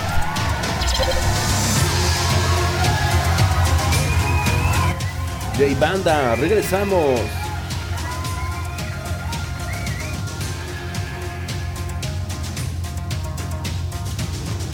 Ay, güey, gracias por seguirme acompañando en este nueva emisión del Angel Cast Live con este, no sé, un 40% más de mocos. de verdad, muchísimas gracias por seguir aquí, banda. Y pues bueno, este tercer bloque se lo quiero dedicar a toda la banda. Por ahí me han pedido que de repente reseñe algunas series, algunas series de anime. Eh, y pues por ahí me pidieron que, que reseñara una que está así botanosa, ¿no? De esas series para estar eh, de caso al de casa al otaku, ¿no? Sin mucho pedo. Y bueno, pues sin más preámbulos, esta serie que me estuvieron pidiendo pues fue Monster Musume, como chingados, ¿no? Que como les digo, es un anime así campechanito, botana, no no busca cambiar el mundo, es un harem, como ya hemos visto muchas muchas veces, es un harem buena onda.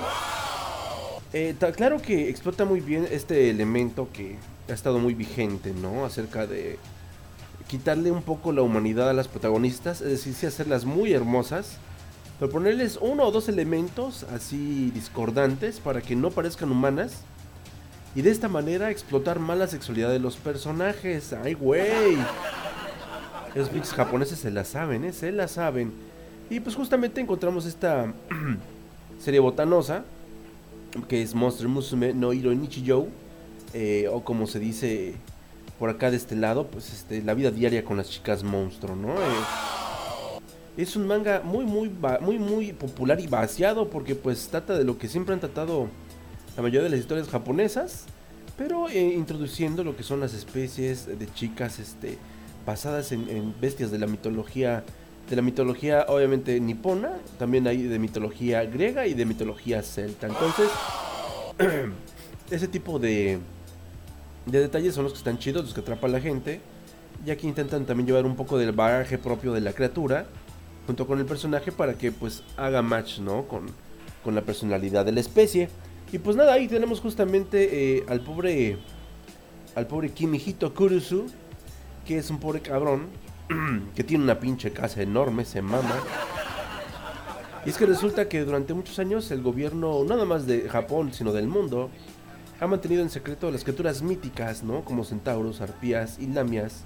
Eh, han mantenido oculto el hecho de que pues, son reales, ¿no?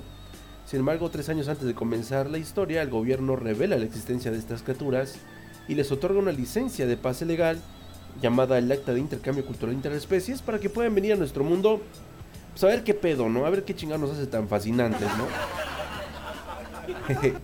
Pobres monstruitos, de veras que sí. Estas especies entre nosotros se les conocen como liminals o extraespecies y se han convertido en parte una parte fundamental de la sociedad humana, viviendo con familias normales como estudiantes extranjeros de intercambio y visitantes así este momentáneos, ¿no? Pero con otros derechos y ciertas restricciones.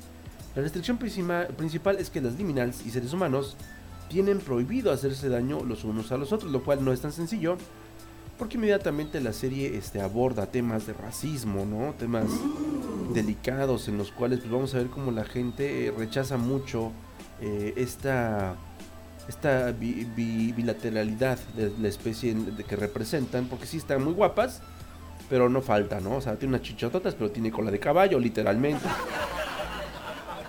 O igual eh, se ve que tiene muy bonitos sentimientos, pero tiene una pinche colota de pescado, cosas así. Y eso pues le mama a los nipones. Y aquí en Occidente también tuvo su, su fase de gran éxito. Ya la serie tiene un chingo que salió. Estamos hablando de una serie del 2015. Y hasta la fecha, la gente la sigue recordando con mucho cariño. Y muchos cosplayers pues aventan el gran compromiso de realizar eh, los cosplays eh, de estas chicas, ¿no? Que no es tan sencillo porque sí, la mitad es algo muy lindo, muy agraciado, pero la otra mitad es completamente animal, ¿no? Y tenemos unas mezclas bastante interesantes entre todo el cast. Y pues bueno, precisamente el pinche Kimihito Kurusu pues es un cabrón que no tiene voluntad en lo absoluto, es el clásico personaje que tú controlas en un videojuego, que no tiene voluntad ni, ni, ni voz propia. De repente se va a dar con la desgracia, uy no mames, pobre güey, cómo sufre. Eh, la desgracia de que lo vayan a empezar a invadir unas chicas, unas chicas liminals muy sabrosas. Aparentemente, pues eh, se les adjudica Mr. Smith. Mrs. Mrs. Smith es una agente del control de las interespecies, pero pues, bastante huevona, es como una especie de Misato Katsuragi, ¿no? Bastante huevona que de repente que cuando la eh, responsabilidad la supera, prefiere dejárselas a, pues, a otro cabrón, ¿no? Así de órale, güey, pues date y justamente pues ahí tienen a San Pendejo del pobre Kurusu y pues termina siendo él justamente pues el cabrón que va a tener que hacerse cargo de todas las chicas. Sin embargo, mientras vayan llegando cada vez más y más de ellas a su casa, obviamente todas le tendrán un aprecio especial. Porque este cabrón, Kimihito Kurusu, no nada más es buen pedo de dejarles quedar en su propia casa, sino que también las cuida y las defiende, ¿no? Eh, hay un episodio donde le, se burla mucho de Mia, lo que es la lamia que vive con él, la primer eh, Monster Musume que conocemos. Se burlan por ahí, siempre va a haber una pareja, que es este muy cliché, una pareja ahí de, de, ah, de- de amantes cagapalos, ¿no? Y van a estarse burlando de las situaciones románticas porque pues todo se ve muy chingón, pero como les digo, de repente pues la chica en cuestión tiene cola de pescado cola de caballo, literal, así unas pinches nalgototas y pues, eso le causa un chingo de gracia a la gente en este, en este universo, ¿no? Y pues él, él siempre sale al quite de las chicas, las salva en el último momento, sacando fuerzas de flaqueza, porque en realidad no es un cabrón que digamos fuerte, no es un cabrón que digamos agraciado. Rara vez vamos a verlo con su cara normal, siempre va a tener esta cara de no mames, me está llevando la verga. Una cara caricaturizada muy chistosa. Y la pinche Mrs. Smith le va a estar llevando más y más chicas. Incluso pues algunas de ellas van a ser fugitivas. eh, y, curiosamente van a terminar en casa del pinche Kurusu. Luego vamos a saber por qué está pasando eso, ¿verdad? Pero aunado a esto, ya cuando tiene suficientes problemas, siguen llegando más y más chicas. Y no mames, de repente eh, le comenta a la señorita Smith que eh, la ley está a punto de cambiar.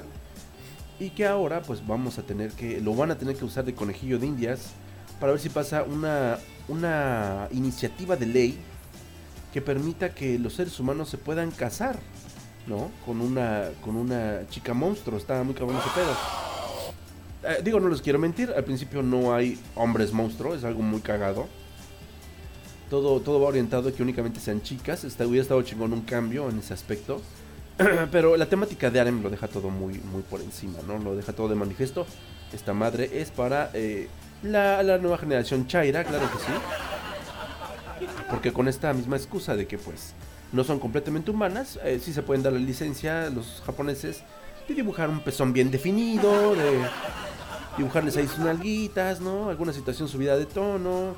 Eh, se pueden sugerir incluso orgasmos. En el caso de Mia, pues uno de sus puntos G es justamente eh, la otra, la punta de su cola. Se viene en seco, literalmente, no es mamada. Y pues de repente también va a haber unos cuantos juegos lésbicos entre las protagonistas. O sea, una pinche chulada banda para todos ustedes. Les va a encantar esta madre, ¿no? Eh, pues obviamente tenemos lamias en el caso de Mia. Tenemos centauros en el caso de Centoria. Centoria es la clásica rubia orgullosa. Eh, un enorme, enorme derrier. eh, que siempre va a tener espada en mano. Es como la Canetendo, válgame la redundancia. Pero que pues bueno, ya que se da cuenta de que pues Kuruso es su nuevo, su nuevo, eh, vamos a decir, su nuevo host, su nuevo, su nuevo este, adoptante, pues va a querer defenderlo a capa y espada y se va a terminar eh, enamorando de él, ¿no? A final de cuentas. Papi es una chica arpía, que bueno, ahí también tenemos una,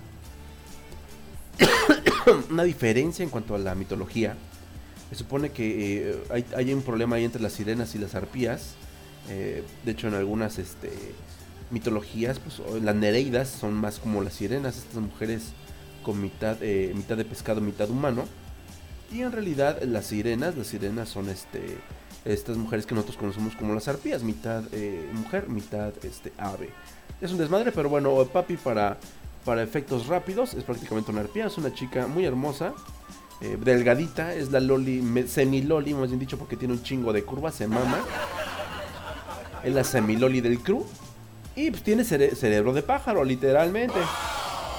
No se acuerda de muchas cosas, no razona muchas de las cosas que hace. Y de repente puede olvidar eh, muy muy rápido lo que le dices. Y la llega a cagar de unas maneras bien chingonas. Creo que es el personaje que más mete ahí desmadre. eh, es el que de repente mueve la historia para, para un este. para algún. algún lado. Y obviamente también llega ahí a interrumpir los momentos más cachondos de Kurusu con sus muchachas, ¿no? Triste pero cierto. También tenemos a Meroune, que es la chica sirena. Tenemos también a Su, que es la chica slime. Eh, muy bonita, ella necesita mucha agua para, para poder subsistir, cambia de forma a voluntad. Y cuando tiene suficiente agua en su organismo, le salen unas pinches chichotas. Se vuelve ultra tic, pues. Entonces, divertida es la que no habla, puede, puede tomar las formas más este, atractivas de todo el crew. También tenemos a Ragnaria, una aracne, una mujer mitad araña, mitad mujer. Es la más creepy de todas. Yo creo que con esa sí. No, estaría muy cabrón. Estaría yo como eh, dos, tres Viagras para poder lograr algo con, con Aracnera. Porque Ragnera Aracnera, ese es su nombre. Porque no mames, sí me da creepy eh, todas esas patas juntas, ¿no? A pesar que está súper buena, pero además tiene cuatro ojitos de más. Entonces está de la verga. Y también tenemos de este primer arco de la animación, tenemos a Lala. Lala es una Duluhan, es uno de los si- siete residentes de la casa de Kirito, de Kirito, de Kursu.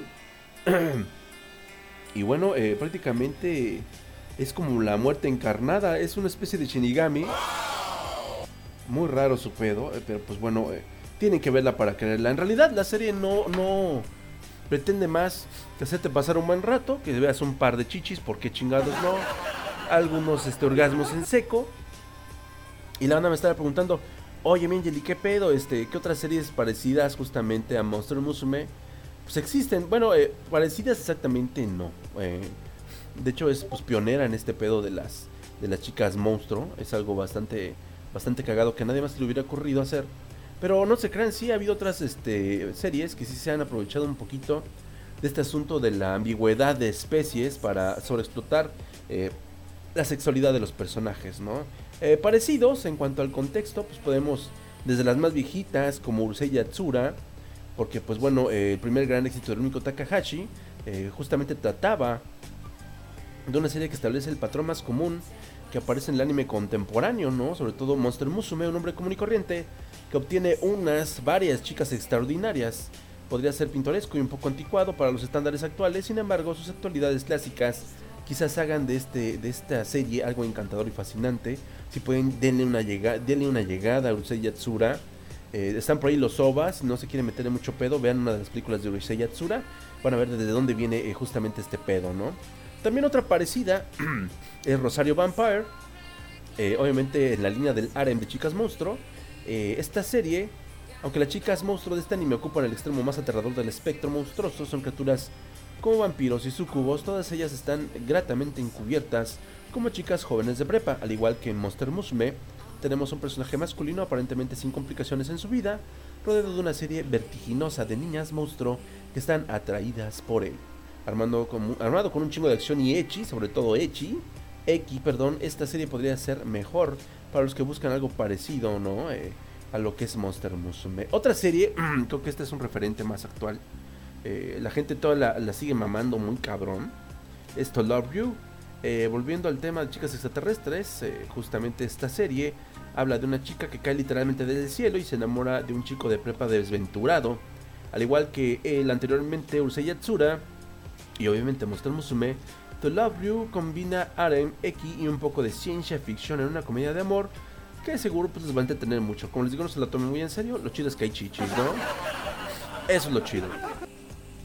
Y pues así la lista se extiende, eh, obviamente con esta interracialidad tan evidente pues no hay, ¿no?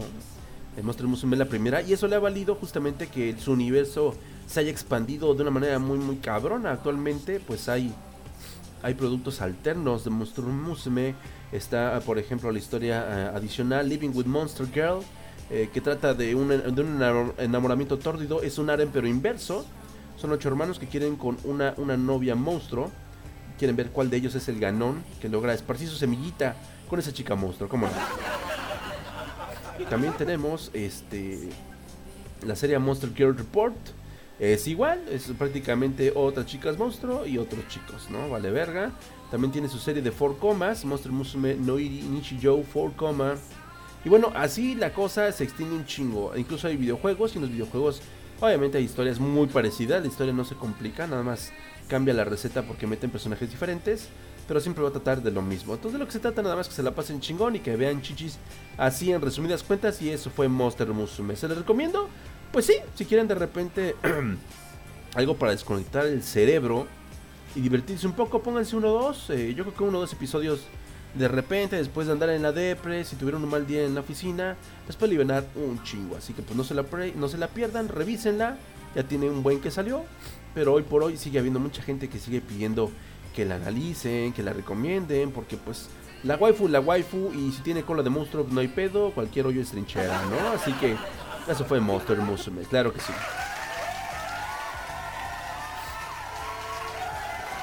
No me acuerdo quién me la ha estado pidiendo.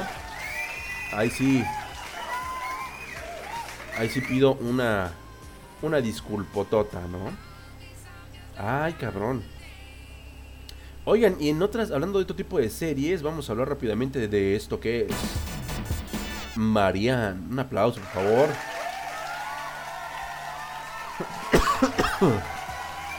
¿Qué pedo con Marianne, banda? Marianne es esta nueva serie de Netflix de suspenso horror.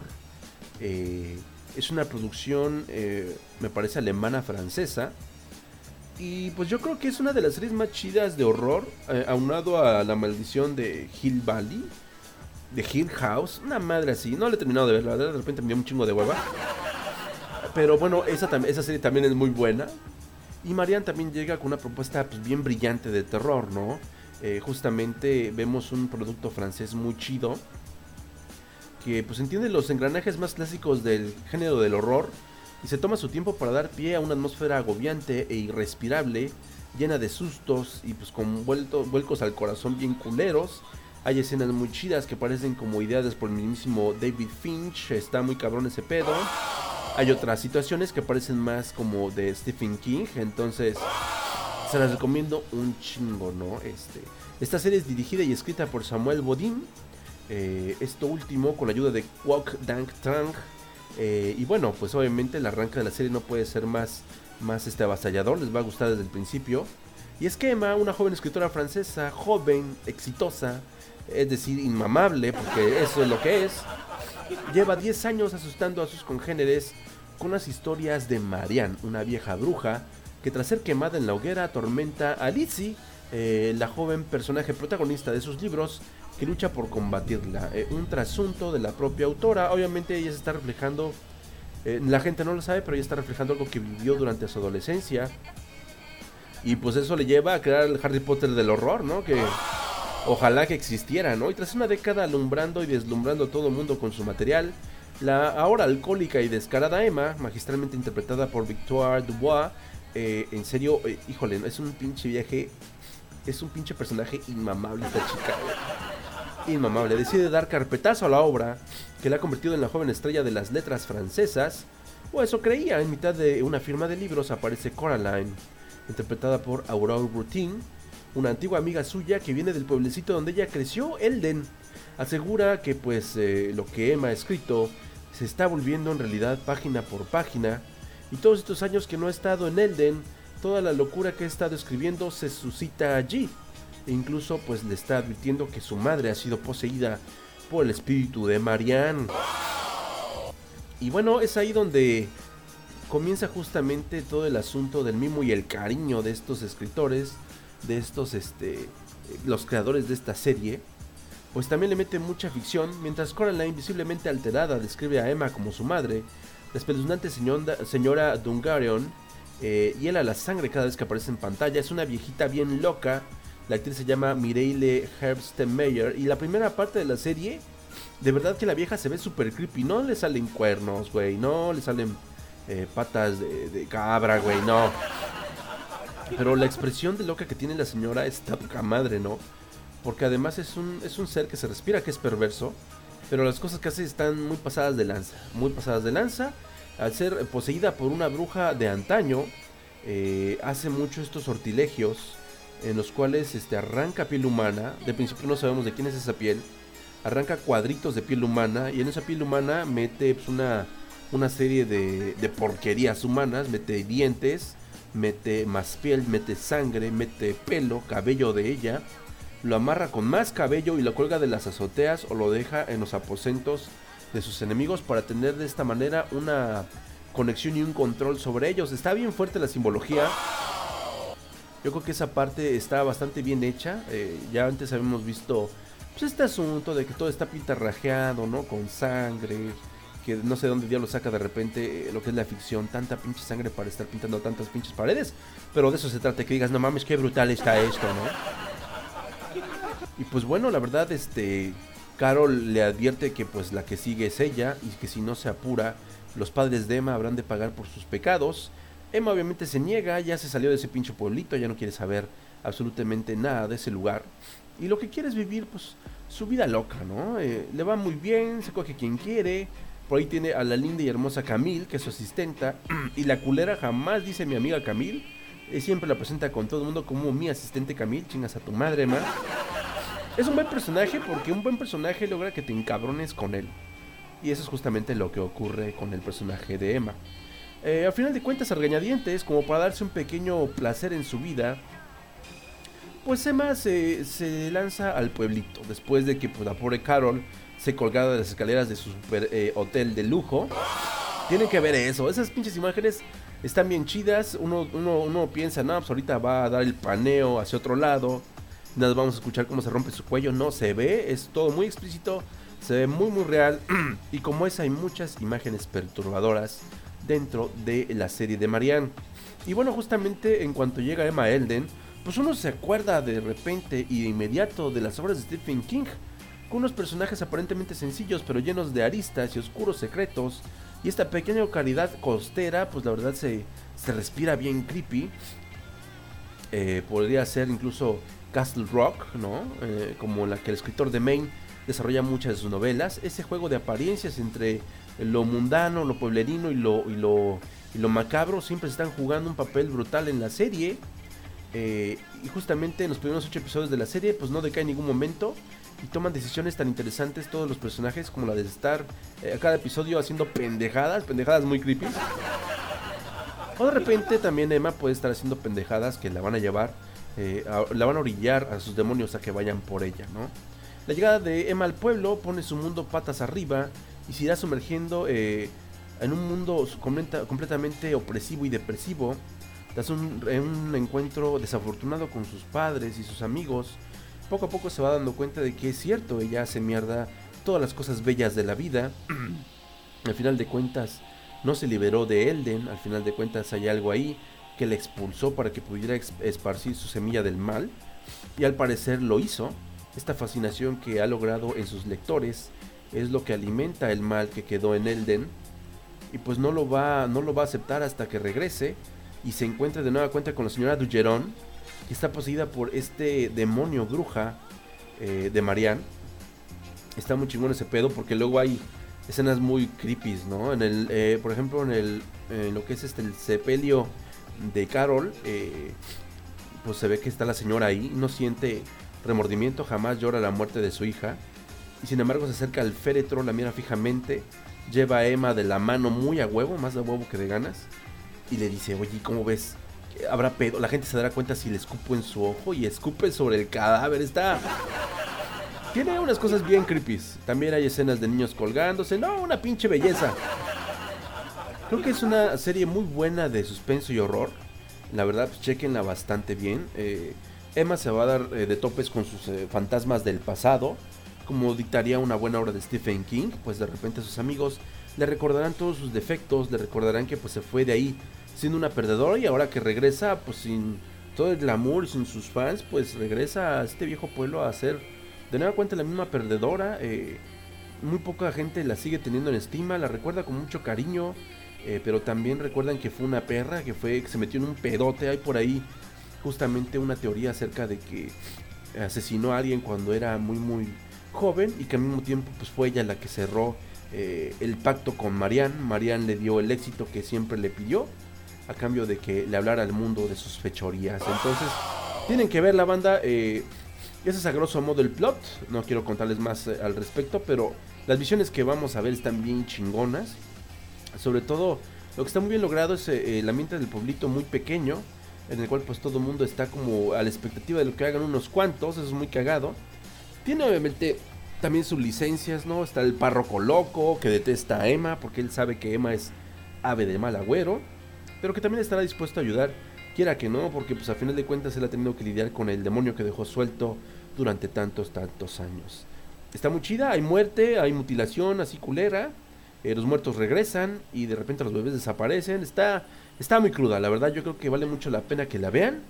Es de las pocas series de horror que valen mucho la pena del catálogo de Netflix. Y pues chequenla y me cuentan qué pedo. Si les gustó, si no les gustó, me van a mentar a mi madre. O si, o si van a recomendar algo más que se hayan encontrado por ahí en alguna otra plataforma. Será un placer, ya lo saben, banda. Siempre háganlo llegar. Ahí vía las redes sociales, sobre todo el Twitter, arroba Angelcast, así me encuentran, claro que sí. Pues de mientras, yo les dejo con una bonita rola. Vámonos con algo, ahora verán. Vámonos con Taka Taka Music, vamos con algo de esta, esta super banda. Que es My First Story, así se llama la banda.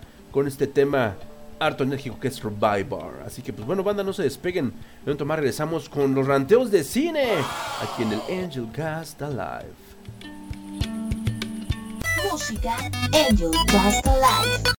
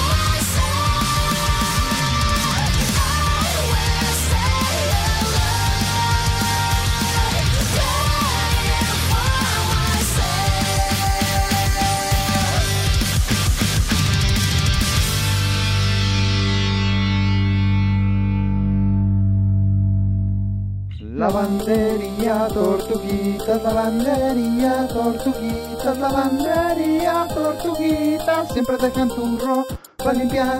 Si el ambiente tú quieres cuidar, claro que sí. En calle Jico 2 nos puedes encontrar. En Ixtapaluca. Si no tienes tiempo de tu ropa lavar, ven con nosotros, te podemos ayudar. Lavandería, tortuguitas, lavandería, tortuguitas, lavandería, tortuguitas, siempre dejan tu ropa limpia. Y entonces, como media hora antes del examen, mi chava se encerró con su maestro en el salón y pues al rato me ponen un 6 y ella un 10. Y ni presentó el examen. Ah, caray, Roberto, eh, no sé qué me agüita más, si tu historia o que claramente el email era para otro podcast y por error me lo mandaste a mí. Pero mira, pudo haber sido mucho peor. Pudiste haber conseguido por fin la cita de tus sueños con la chava más popular de la escuela, nomás para descubrir que el mundo ha sido invadido por miles de peces gigantes voladores con un enorme apetito por la carne humana. ¿O qué tal si vas todo entusiasmado tu primer día de trabajo como tutor solo para descubrir que tus alumnos están bien entrados con lo de la magia negra y han decidido usarte a ti como conejillo de indias para todas sus invocaciones satánicas?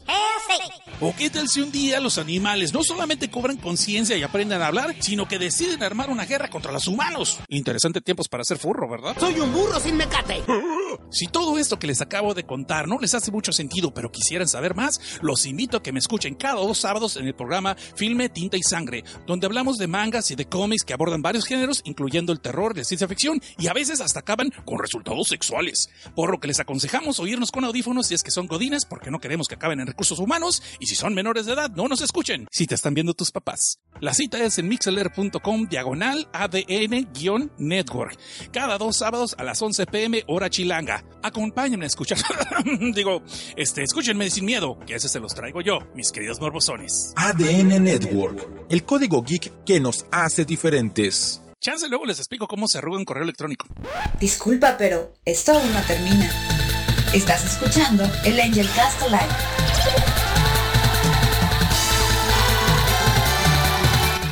A huevo. Contra todo pronóstico del doctor. Aquí sigo, como chingados no. Mm. Ah, qué lástima que ahorita no estoy tomando de esa rica chela que no es tecate. Pero pronto. Muy pronto me desquito, banda. Y bueno, bienvenidos al tercer bloque. Van a encontrar que me escucho un poco más estéreo de lo normal. Bueno, es porque ahora sí me están pegando bien cabrón esta pinche infección, pero chingue su madre el mundo. Hay que hablar de estas grandes películas, banda, porque sí. Ahora vamos al ranteo de cine, porque está bien, bien intenso el pedo. Y es que hubo dos películas de las cuales yo esperaba todo y nada a la vez. Una de ellas porque pues en realidad no había mostrado ni madres. Y la otra porque se estrenó desde el mes de julio eh, en el centro del país y algunos cines seleccionados. Y aquí nomás no, no, no se veía llegar. Yo dije, pues no creo que llegue porque es una película como muy especial, ¿no? Por su hechura, por el mensaje y sobre todo por lo, por lo prometedor y, y disonante que puede ser el tráiler. Entonces dije, pues a lo mejor aquí no, no le ven negocio y no llega porque así pasa a veces en estos ranchitos, como no. Pero vámonos en orden, vámonos por la que no esperaba absolutamente nada porque el tráiler no me decía absolutamente ni madres. Con esta chulada que es, ay güey. Ad Astra, hacia las estrellas, banda.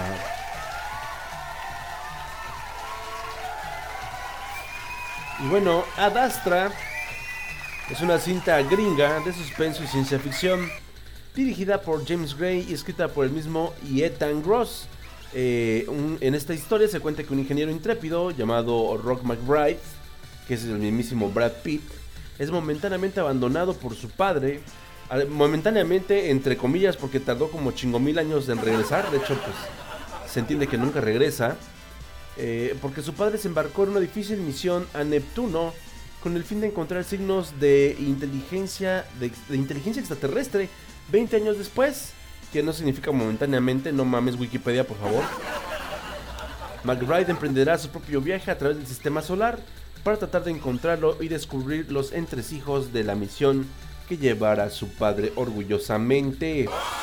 El tráiler y la sinopsis son la misma chingadera, no te dicen absolutamente una chingada. Y tristemente esto nunca cambió, banda, hasta el estreno de la película. Y les he de decir que eh, la verdad se veía como que no, no iba a, tener buen final. Pero la verdad la manera en la que se aborda todo el pedo en Nada Astra está bien, bien chingón. Me sorprendió enormemente. Eh, porque lo que no te cuenta la película es que justamente esta, esta misión que tiene su padre es para hacer pues el manejo de la materia oscura. Una materia oscura eh, que pues era alto secreto porque se supone que es eh, únicamente algo conceptual, ¿no? Que no es algo material ni manejable. Pero se supone que 20 años para el tiempo en el que Brad Pitt va en busca de su padre, pues esta tecnología ya existía. Y la idea era salirse del campo, eh, del campo de, ¿cómo decirlo?, de interacción del Sol con los planetas. Eh, el Sol pierde su injerencia magnética y energética despuesito de la órbita de Neptuno. Y esto ayuda mucho a los instrumentos porque se requiere un instrumento muy muy poderoso para escapar del influjo de los rayos solares y de las tormentas solares para que pueda hacer un escaneo más profundo del espacio del espacio profundo y justamente con esto pues al final de cuentas salir de la duda, ¿no? De que si de verdad estamos o no solos en el universo. El concepto ese está muy chingón y en el trailer pues no hay manera que te lo puedan explicar porque es inmenso en realidad, es muy muy chingón ese pinche concepto. Ahora bien, este, justamente estos experimentos que está haciendo eh, el señor McBride, el padre de Roy, que es interpretado por eh, Tommy Jones, pues este, son muy importantes porque se ha salido de control este experimento, el experimento del proyecto Lima, que es como se llama originalmente esta misión que encabezaba el papá McBride, pierde eh, el control y comienza a comienza a generar una singularidad que se supone que íbamos a ver este eh, en teoría iba a ser una singularidad, perdón como lo que iba a extinguir la vida en la Tierra cuando activaran el colisionador de hadrones que es eh, estamos hablando de un campo de un campo gravitatorio que pudiera llegar a generar antimateria y esta antimateria generara un campo eh, antigravitatorio que pudiera consumir eh, todo el universo. Bueno, en Nada Astra, a pesar de, ser una película de ficción, tiene una teoría un tanto menos jalada y es que pareciera ser que, esta, que este experimento con la antimateria lo que provoca es una concentración desmesurada de energía que es absorbida de todo el universo y la, y la replica desde Neptuno hasta el mismo Sol. Entonces está de poca madre porque es prácticamente se desata un holocausto que está fuera de las manos de la gente que mandó al, al señor McBride, ¿no? Porque ya esta madre lo que está ocurriendo es que está destruyendo toda la tecnología de la Tierra y muy posiblemente pueda llegar nuestra civilización a desaparecer debido, debido a, este- a estos, eh, eh, estos influjos tan poderosos que vienen desde Neptuno, porque no hay manera de que pueda descubrir absolutamente nada tecnológico con él. De hecho, el principio de la película es, una, es un gran accidente en la Estación Internacional Espacial. Está muy chingón porque al final de cuentas se ve que se ha dominado cierta, cierta materia de material para poder conectar directamente la Tierra con la Estación Internacional Espacial y eso está súper poca madre. De hecho, bueno, el chiste de Brad Pitt, y es por eso que es Brad Pitt el protagonista, es que eh, Roy McBride es un cabrón que pues ha logrado eh, un estado zen, por así decirlo, de autocontrol emocional, en lo cual pues este se ha marcado un historial médico muy cabrón porque nunca en su vida eh, ha superado los 80 los 80 RPM, o sea, las 80 pulsaciones por segundo de su corazón jamás las ha, po- las ha podido cruzar y eso le da un control de sí mismo bastante profundo. Y bueno, pues obviamente tiene que figurar de inmediato como el personaje inmamable que debe de ser. Porque para la misión que le van a, a encomendar está muy cabrón el pedo. Hasta ese punto, puede que la película se venda como un pinche. Una pinche inyección somnífera muy cabrona. Yo los entiendo, banda, la neta. Hasta ese momento, la verdad, nadie daría un peso por Adastra. Lo que les estoy diciendo es algo muy ñoño. Y pues bueno, necesitamos como carnita para que pueda ser un hitazo Adastra con el público en general. Lo genial de Adastra es el cómo va a llegar desde la Tierra hasta Neptuno. Eh, en muchas películas se ha hecho mucho énfasis en tratar de representar lo que es la carrera de la colonización espacial de manera un tanto creíble, pero siempre se caen pues en estas tomadas de licencia, en las cuales ya se opta mucho por eh, recurrir mucho al sci-fi y de repente pues eh, meter algo de magia, porque chingados no, a este pedo, para hacerlo completamente eh, coercible, ¿no? En Adastra vemos ya una proyección de los proyectos de colonización espacial que se tienen hasta la fecha en la mesa. Vemos sobre todo un, un viaje que se parece mucho a los que plantea SpaceX, la compañía de Jeff Bezos, el su de Amazon, que junto con otros magnates este, del mundo se han dedicado justamente a emprender la colonización espacial y el viaje turístico al espacio. Y justamente lo que vemos es eso, ¿no? Vemos de hecho una representación tal cual ocurre en las cabinas de SpaceX, en las cuales pues todo parece, eh, parece un servicio como de avión, ¿no? O sea, el capitán de, de la nave es como cualquier otro capitán, te echa su chorazo, bienvenido, la chingada, y tiene aeromosas incluso el pinche cohete. Este cohete es para llegar a la luna y el Brad Pitt le ofrecen sus cacahuates, que su pinche almohadita, una pinche frazada. En el espacio le cuesta 195 dólares, nomás para que se la presten, no mames. Entonces tiene este tipo de cositas absurdas, pero que obviamente se entiende cuando el ser humano eh, logra comercializar todo este logro tecnológico, ¿no? Es algo muy, muy chingón dentro de Adastra porque no se ve jalado, se ve muy plausible, se ve muy palpable. Y pues los que hemos seguido este tipo de noticias ñoñas acerca de la colonización al espacio y los vuelos comerciales a la luna, por decir poco, pues me parece bastante chingo. Muy recomendable para la gente que le guste eh, todo este asunto de que el futuro nos va a alcanzar en algún momento, ¿no? Eh, en la luna lo que vemos ya son unos comercios muy cabrones. Vemos unas plazas como las del DF. Complejos comerciales habitacionales en la luna para mucha gente que vive ahí. Incluso ya se habla de piratería lunar, cabrón. Ya hay piratas en la luna y hay terrenos en la luna que están en, en plena disputa. Porque hay naciones de la Tierra que se los están peleando. Porque hay unos que supuestamente llegaron antes que los otros, unos llegaron a colonizar, pero otros llegaron a comercializar lo colonizado y hay un hay un entre un encuentro muy fuerte de intereses. El pedo es que hay piratas lunares, está bien chingón. y a pesar de lo que uno pudiera creer, no son piratas con parche en el ojo, son astronautas como cualquier otro. Nada más que sus vehículos en lugar de ser blancos son más oscuros precisamente porque se esconden en los eh, huecos de la luna, en lugares donde hace sombra este este satélite, ¿no? Este satélite artificial. Luego hay mucha gente que le da mucha muchos repelos que le digan que es un satélite artificial, pero pues es que lo es. Entonces se representa muy bien toda esa parte. El buen Roy tiene que escapar escoltado de unos piratas lunares. Eh, la, la, acción es muy muy buena en ese, en ese punto, la verdad. Lo que viene a ser muy lento de la película son eh, los traslados. Porque los traslados siguen siendo de muchas horas. Estamos hablando de que para llegar de la Luna a Marte eh, se aventó 19 horas. Y para llegar de Marte a Neptuno iban a ser 39 días, algo así. Entonces, eso es realmente lo, lo que es difícil de tragar de Adastra. Ese tipo de, de escalaciones, ya un poco más cercanas a algo cómodo. Porque a la fecha eso puede tardar años. O sea, realmente no se diga, por ejemplo, la primera sonda que se mandó a las orillas del sistema solar. Tardó casi 20 años en llegar a Neptuno y tomarle una foto para darnos una idea de cómo es Neptuno, ¿no? Eh, de cerquita, quiero decir. Entonces, pues este, ya Adastra reduce mucho sus tiempos. No se mete mucho en el pedo de explicarnos qué es lo que ocurre con la tecnología que se ocupa para propulsar estos cohetes. Pero bueno, si ya estamos hablando de que llevan 20 años usando antimateria, supongo que debe haber algo oculto por ahí. Algo de antimateria, alguna fuente de energía muy chingona que pues al final de cuentas permite estos viajes. Pero aún así no está tan descabellado ni tampoco da tanta hueva de pensar, ¿no? Por pensar que fuera algo muy muy lento. Entonces, puntos extra por Adastra. Adastra en realidad de lo que trata, banda, es de cómo sobrepasar tus daddy issues. Los daddy issues, los problemas paternales, tus rollos paternos. Es bien interesante ese pedo de Adastra. Porque todo este viaje que va a emprender Brad Pitt, el buen Roy McBride, va a ser una metáfora de cómo de repente nos eh, colgamos los milagros de los padres, ¿no? Creemos que tenemos que llenar sus zapatos, tenemos, eh, tenemos la creencia que tenemos que ser mejores que ellos, pero erramos en el camino y de repente comenzamos a transformarnos en las facetas, en las facetas que más odiamos de nuestros propios padres. Eh, esto es lo que va a descubrir a lo largo de todo su camino el buen Roy McBride.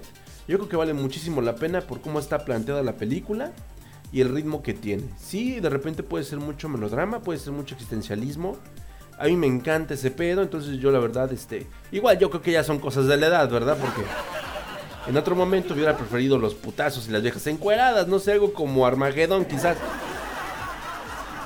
Pero creo que esta película de verdad sorprende un chingo por la propuesta, la puesta en escena y todo el concepto que desarrolla para hacernos ver este pinche viajecito del punto A al punto B. Está de poca madre, eh, hay vuelcos en la historia, subtramas que obviamente eran sorpresas para que los vayas descubriendo. Eh, me temo que puede ser una película que funciona únicamente la primera vez. Eh, la verdad tengo un chingo de ganas de repetirla para poder disfrutar un poco más el concepto de la colonización espacial. Pero yo creo que sí puede tener este problema de que si la ves una vez, a lo mejor ya vas a tardar un chingo en volver- en volverla a retomar. Pero aún así creo que es un gran, gran viaje de la Tierra a Neptuno y de regreso. Entonces la verdad se le recomiendo un chingo banda. Eh, no tiene desperdicio alguno y a pesar de que el tráiler no te dice ni puta madre de qué va esta cosa, Ad Astra es un mods que tienen que reventarse, así que pues, si la encuentran todavía en cartelera a estas alturas, lléguenle porque es una pinche chulada. Yo le voy a dar 5 de 5 casquitos espaciales.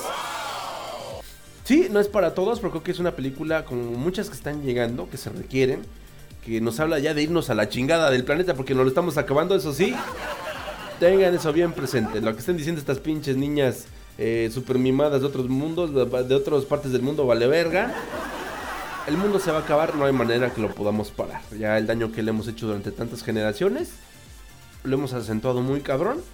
Y las pequeñas cosas que estamos haciendo ahorita únicamente es para aferrarnos un poco a la idea de que hicimos algo. Pero en realidad lo poco que estamos logrando ahorita vale pa' pura chingada. Esa es la verdad. Entonces no se, no se la pierdan, banda. Esa es Adastra, que es una pinche, pinche chulada.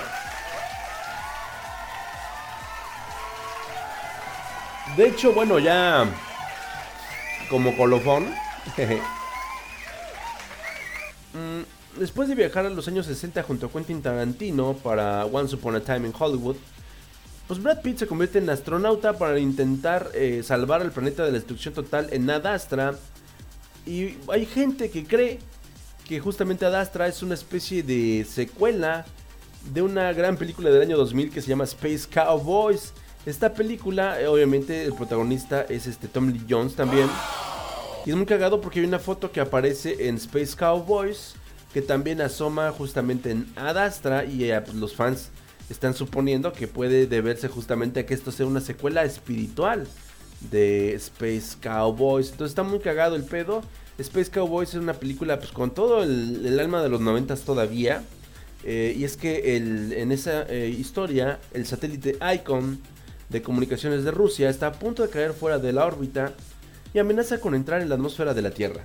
La NASA pide al retirado coronel Frank Corbin, que es Clint Eastwood, el único capaz de entender los controles del satélite porque fue diseñado por él, mismo, al mismo tiempo que la estación espacial Skylab, la espacial de la Guerra Fría, eh, lo mandan a que capture el aparato en el espacio con el transbordador espacial. Al principio, eh, el director de la NASA, Bob Gerson, que es James Cromwell, quien en el pasado fue el, el superior de Corbin, insiste en que entre a su equipo de astronautas, a lo que Frank se niega, ¿no? En lo que parece un acto de chantaje emocional. Al final de cuentas van estos cabrones a ver qué pedo con ese, con ese satélite. Neta, véanla porque puede tener un poquito de sentido. eh, justamente esta lucubración que se está haciendo de que Ad Astra puede ser una secuela espiritual. Está bastante interesante, no me había dado cuenta de eso. La verdad, Space Cowboys me pasó de noche. Pero justamente cuando leí esta noticia me la reventé. Y luego se las voy a rantear bien chingón. Porque sí es una película interesante, jalada de los pelos, pero muy muy interesante. Entonces, pues bueno, eh, ese, es la, ese es el colofón extra de Adastra, ya lo saben, no se la pierdan. Y vámonos a lo que sigue. Puta madre, no mames, déjele echar un pinche trago a mi suerito que me mandaron porque... Ah, de esta sí necesito tener fresco el gañote, porque esta película... Yo, como, yo eh, veía por ahí a mis amigos, sobre todo a Marmota, a gente que le encanta el cine como a mí, hablar muy bien de la película, diciendo que era algo muy fresco, perturbador y choqueante, y que no se ven cómo sentirse al final de esa película. Esas películas son las que a mí me interesan, banda. La neta que sí, y pues bueno, esta chulada no es otra cosa sino Midsommar, a huevo.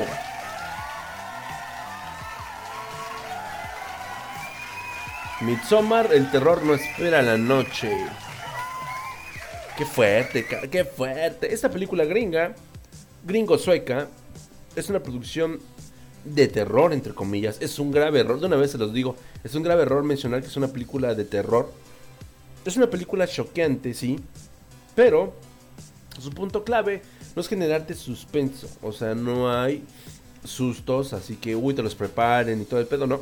Son situaciones bastante completas que tienen razones de ser, no son sustos de la nada, entonces se me hace un error muy grande que se esté vendiendo como una película de terror, porque justamente el director, este, Ari Aster, pues hizo, hizo, eh, ¿cómo se llama? Hereditary.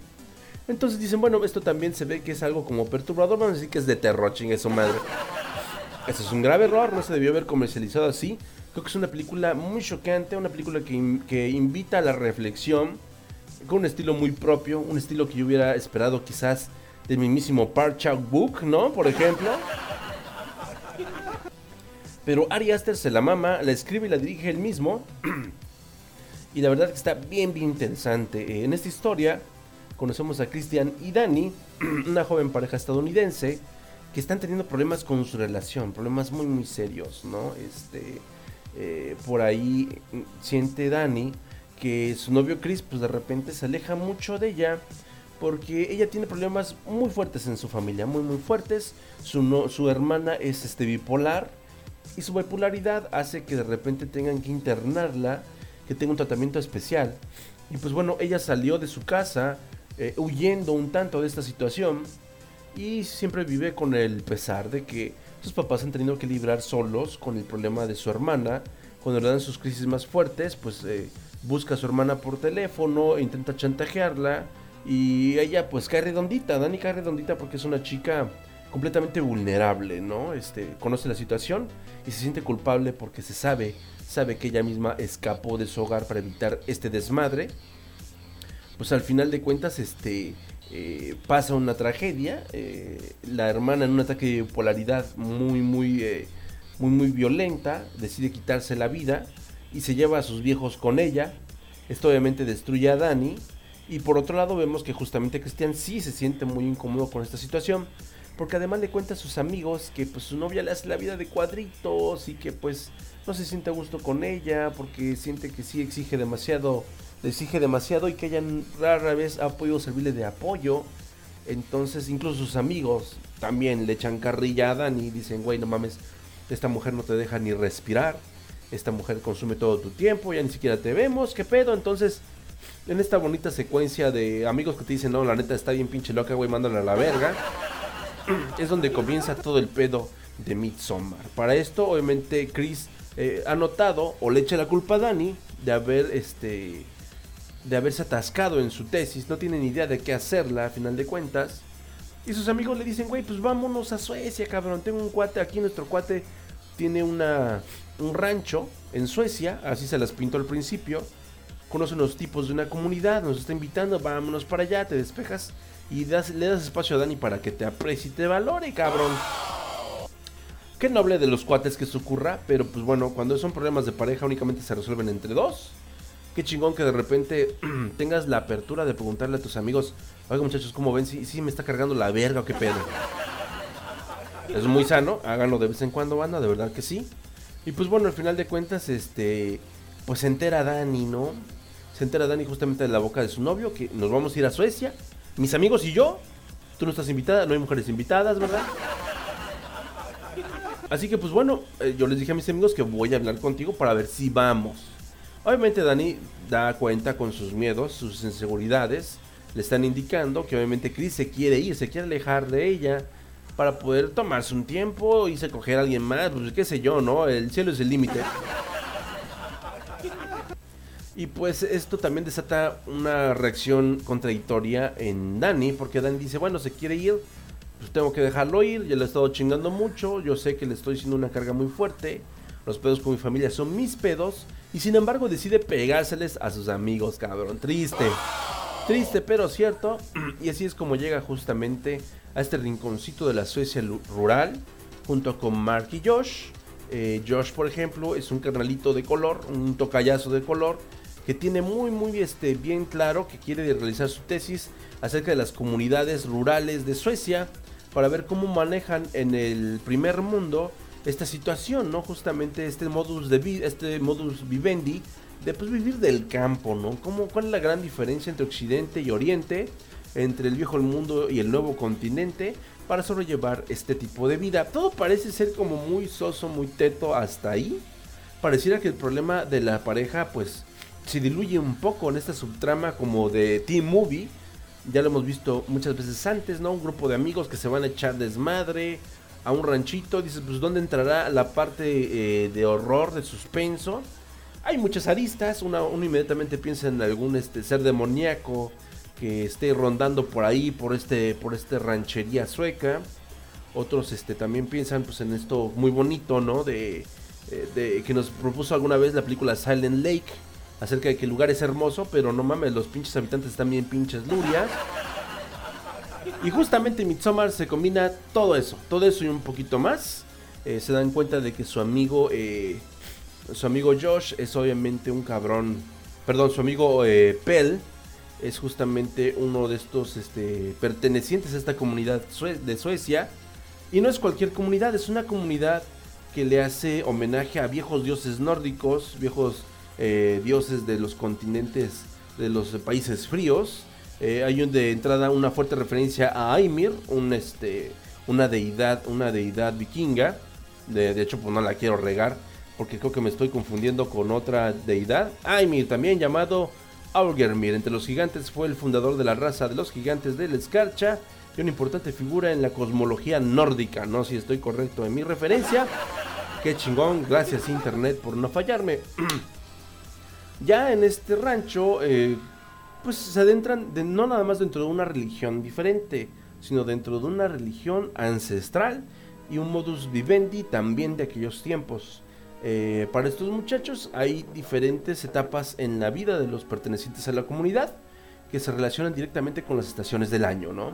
Tienes tu eh, primavera, que es cuando naces, tu adolescencia, eh, tienes tu verano, que es toda tu formación de adolescente a adulto, tienes tu etapa de otoño justamente, que es cuando ya eres un adulto y trabajas chingón, y la última etapa que la relación con el otoño, en la cual obviamente ya te vuelves un, pues, un ser de luz, ¿no? Un viejito bonachón buen pedo. Y te dedicas a ser la cabecilla del lugar. Sin embargo, pues bueno, el primer ritual eh, fuerte con el que se encuentra Dani es justamente una pareja que ya está llegando a su invierno.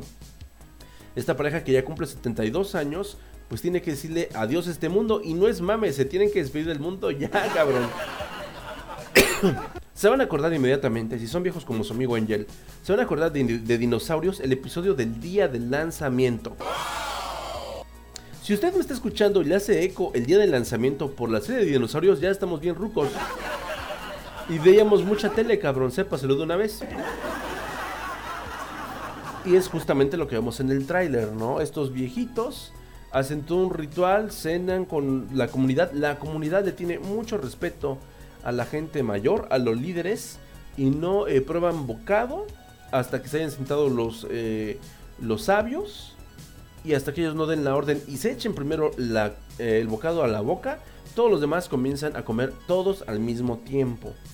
Entonces, pues bueno, esta comunidad es muy hermética, tiene un control muy fuerte y sobre todo tiene un chingo de tradiciones bien oscuras que están todas retratadas en retablos. Es muy bonito porque justamente el primer retablo con el que abre la película te cuenta toda la pinche historia, pero obviamente como apenas la vas a ver, a ti no te hace sentido. De hecho, hasta el final busquen en Google este, el retablo con el que abren la película. Abre muy bonito, como estas películas suecas que te contaban, este, te contaban cuentos de antaño. Hay películas muy viejas, europeas, basadas en, en leyendas que justamente tienen este formato, de que abren con un retablo, una pintura y se abre como una persiana, ¿no? Y comienza ahí la película. Chéquense si no, y justamente Ari Aster este, hace uso de este recurso. Entonces, pues bueno, todo es muy solemne, todo es muy chido. Ellos no esperaban llegar justo en ese momento, pero pues bueno, es justamente el momento de una de sus fiestas más, más queridas, que es cuando escogen a la reina del Día del Trabajo. Que es como la reina de la primavera, pero un poco más creepy banda. Y obviamente en esta época del año, pues eh, otras temporadas de los otros ciclos de la vida de sus habitantes también llegan a su fin. Y le toca a estos viejitos el día de lanzamiento, banda. Qué hermoso. a diferencia de dinosaurios, aquí los viejitos abrazan su destino, saben que están plenos, saben que están este, muy conscientes de su vida, muy plenos en sus funciones y deciden mejor dejar a su vida hasta ahí en lugar de ser una carga para sus demás seres queridos. Esto, esto hace mucho eco por el hecho de, que también en México había mucho este tipo de, vamos a decirlo, de tradiciones, este tipo de rituales en los cuales la gente tenía un fin para su vida y este fin, aunque fuera la muerte, era bien recibido porque se sabían eh, eslabones de un gran ciclo. Sabían que la muerte era un paso a algo más o que a veces era necesario, según estas antiguas creencias mesoamericanas, para desatar nuevos ciclos, ¿no? Mejores cosechas, ciclos de lluvia, bla, bla, bla. Varias cosas un tanto esotéricas, eso sí. Pero vaya, la vida no te pertenecía únicamente a ti, te le pertenecía a toda, a todo el beneficio de la comunidad. Tenía un sentido. Eh, de repente incluso puede sonar un poco frío lo que voy a decir, pero yo creo que este apego a nuestros muertos, este apego tan fuerte que tenemos en México hacia nuestra familia, eh, esta eh, renuencia a dejar el nido y madurar por nosotros mismos, pues viene mucho de, Europa, nos viene mucho de Europa. Porque allá, eh, pues obviamente ahí nos enseñaron el catolicismo y el catolicismo es no mames, honra a tu padre y a tu madre. Y luego hay gente que lo tergiversa de, güey, no mames, vive con ellos hasta que te mueras. Y sin en cambio, pues está muy chido que Midsommar pues, te volviera a recordar una tradición antiquísima. Que es, güey, oye, ya estás viejo, vete ahorita que estás joven, retírate ahorita. retírate ahorita que estás bien joven, cabrón, antes de que seas un, una pin- pinche estorbo. Vete mejor en toda tu gloria. Ah, Chespirito, si todavía vivieras. Bueno, no, qué bueno que te fuiste, cabrón, porque te hubiéramos lanzado por el acantilado. y pues justamente el primer ritual que, que presencia Danny Chris es justamente el lanzamiento voluntario de estos viejitos. Es fuerte la escena porque el, señor, eh, la, señor- la señora se va de bruces contra la piedra del sacrificio y, y, eh, intencionalmente estrella su cráneo contra su piedra y muere al instante. En cambio el señor, también en un salto de fe un tanto dubitativo, finalmente se anima, salta al precipicio, pero él, él cae con los pies y una de sus piernas se hace trizas. En ese momento ocurre algo bien interesante que va a estar ocurriendo en toda, en toda la película. Y es que todo el resto de la población comienza a, eh, a manifestar el dolor de su, de su doliente, vaya. O sea, comienzan a quejarse, a soltar alaridos de dolor al ver que el pobre señor no ha completado su viaje para trascender y cerrar su ciclo dentro de su comunidad. Esto es bien importante porque más adelante va a ser un, un catalizador muy importante para que Dani entienda que no está solo en el mundo, porque estas personas, una vez que te absorben dentro de su comunidad, van a sufrir y van a reír contigo y por ti. Entonces es algo bastante chingón. Creo, que eh, en las comunidades de Occidente no hacemos. De repente sí estamos contigo si estás sonriendo, sí estamos contigo si estás perfectamente, pero si te falta algo, si te enfermas, ay sí, mira carnal, yo mejor ya no te voy a ver. Yo mejor tomo mi distancia, ¿no? Y eso es muy culero. Porque justamente es ahí cuando se conoce a los verdaderos amigos. En las malas. Eh, y eso es algo muy chido de parte de la comunidad de Midsommar. Tiene cosas muy creepy esta comunidad. Y es que todo, como les comenté al principio, toda la, la historia, todos sus rituales, hasta el más incómodo, hasta el que te dicta tu muerte, está plasmado con mucho detalle en los retablos de todas sus viviendas. Ese detalle pictórico está súper, súper genial. Y de repente Ari Aster se toma estas libertades de pasarte así una tirita en una eh, sábana que se está secando, te la pasas sin chinga y te explica rápidamente lo que es el toloache, banda. Esa parte para mí es genial. Ari Aster de repente se ahorra muchas explicaciones con estos dibujos que de repente pone por momentos estáticos. Y es de, güey, te estoy poniendo este, este símbolo porque más adelante va a tener sentido. Te voy a mostrar una escena muy fuerte en la cual no te voy a explicar qué está pasando. Pero si viste el pictograma y lo analizaste, vas a saber qué es lo que está ocurriendo en cuadro. Midsommar es una gran película, banda. No les quiero contar más, véanla. De verdad que te hace reflexionar un chingo de cosas. Al final de cuentas, de lo que trata y lo que nunca deja de lado es eh, la trama de las relaciones tóxicas. Las relaciones tóxicas con tus amigos, la relación tóxica con tu familia. eh, en lo difícil que es, incluso para estas nuevas generaciones, el soltar, el dejar ir, eh, es cada vez más complicado incluso. Porque pues ahorita todos somos snowflakes. Y lo que vamos a ver en Midsommar es un procedimiento de liberación tradicional, de la vieja escuela. Una terapia de shock, poca madre, en la cual vas a entender que el mundo, eh, no porque sea una mierda, puede, tiene que ser una mierda hasta el final. Tienes que aprender a soltar o te van a obligar a hacerlo. Así es la vida, ¿no? Entonces, este, está muy chingón este, el mensaje que trae, eh, los simbolismos, eh, el momentum, la manera en la que está filmada está muy chingón. No tiene los grandes efectos especiales, realmente no lo necesita. Eh, tiene mucha ambientación natural. Y bueno, las actuaciones también son geniales. O sea, de verdad van a quedar prendidos. Sobre todo de Dani, que es esta actriz, este. Florence Pugh. No mames, qué, qué chingón. Qué chingón se mantiene en su papel. Perdiendo la razón en todo este fantástico viaje que va a emprender en la comunidad de Haga. Entonces está de poquísima madre. Yo les recomiendo un chingo banda. Vayan y véanla. Si pueden verla dos veces. Si pueden verla solitario. Luego véanla con su esposa. Y luego divorciense a la verga. Entiendan, entiendan sobre todo el mensaje. Mucho se ha comentado de que hay una nueva generación de personas que saben leer perfectamente. Pero no analizan lo que leen. Yo creo que esa generación pues, está más avanzada. Porque hay gente que ve un chingo de películas. Entre comillas. Ve muchas series. Entre comillas pero no analiza una chingada lo que está viendo. Y no sabe diferenciar, únicamente para ellos está matando tiempo de alguna manera productiva, pero no se les está quedando nada de lo que está viendo. Yo creo que está chingón eso. Hay que saber dejar de ir de repente, dejarte llevar y a ver qué te sorprende. Pero de repente en productos como Midsommar, mmm, que lo que buscan es invitarte a reflexionar y a que veas que hay un chingo de dolor que te puedes este, ahorrar si te buscas a ti mismo. Ay, güey. Pinche infección en la garganta. Me pone bien filosófico. A ver otra vez. Mm. Muchas veces la vida no se trata de lo que nos quita la vida misma, sino que se trata de lo que nosotros podemos dar, ¿no? De lo que nosotros podemos dejar ir para seguir viviendo y seguir plenos y poder decir borrón y cuenta nueva, cabrón, yo soy una nueva persona. Entonces, ese es el gran, ese es el gran mensaje que tiene Midsommar.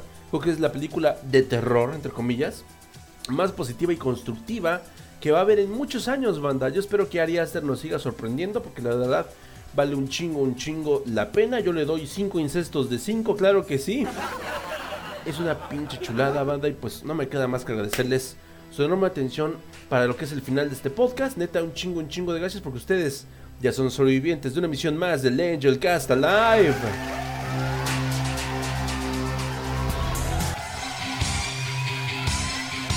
A huevo.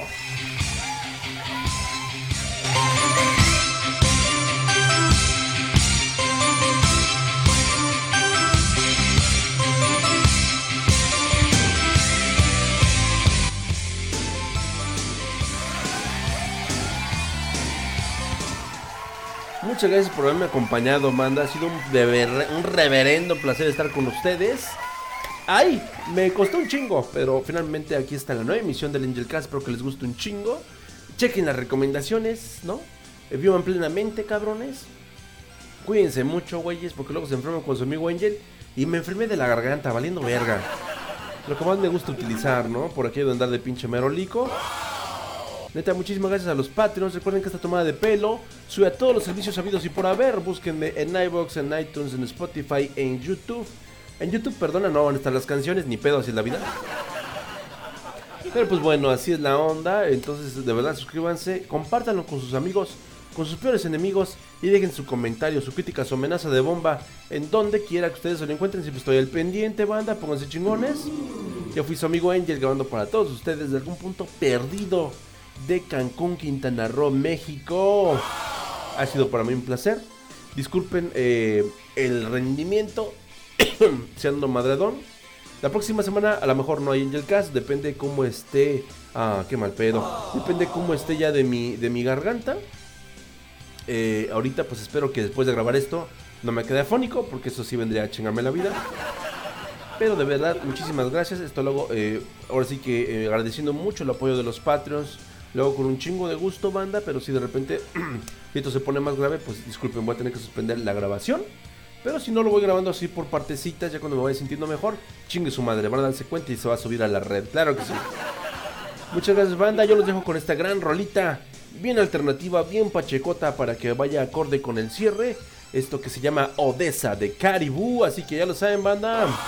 Sonrían, chingao. Porque ya me voy. Que estén de lo mejor, banda.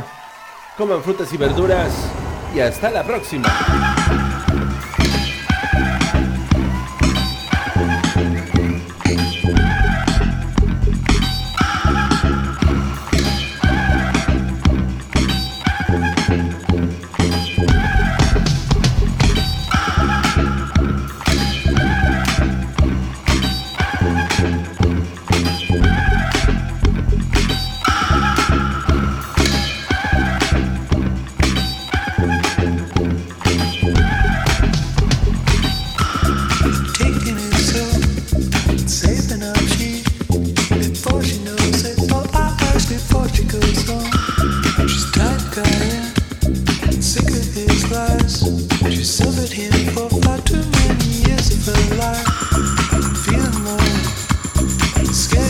Say, he know how over time he drove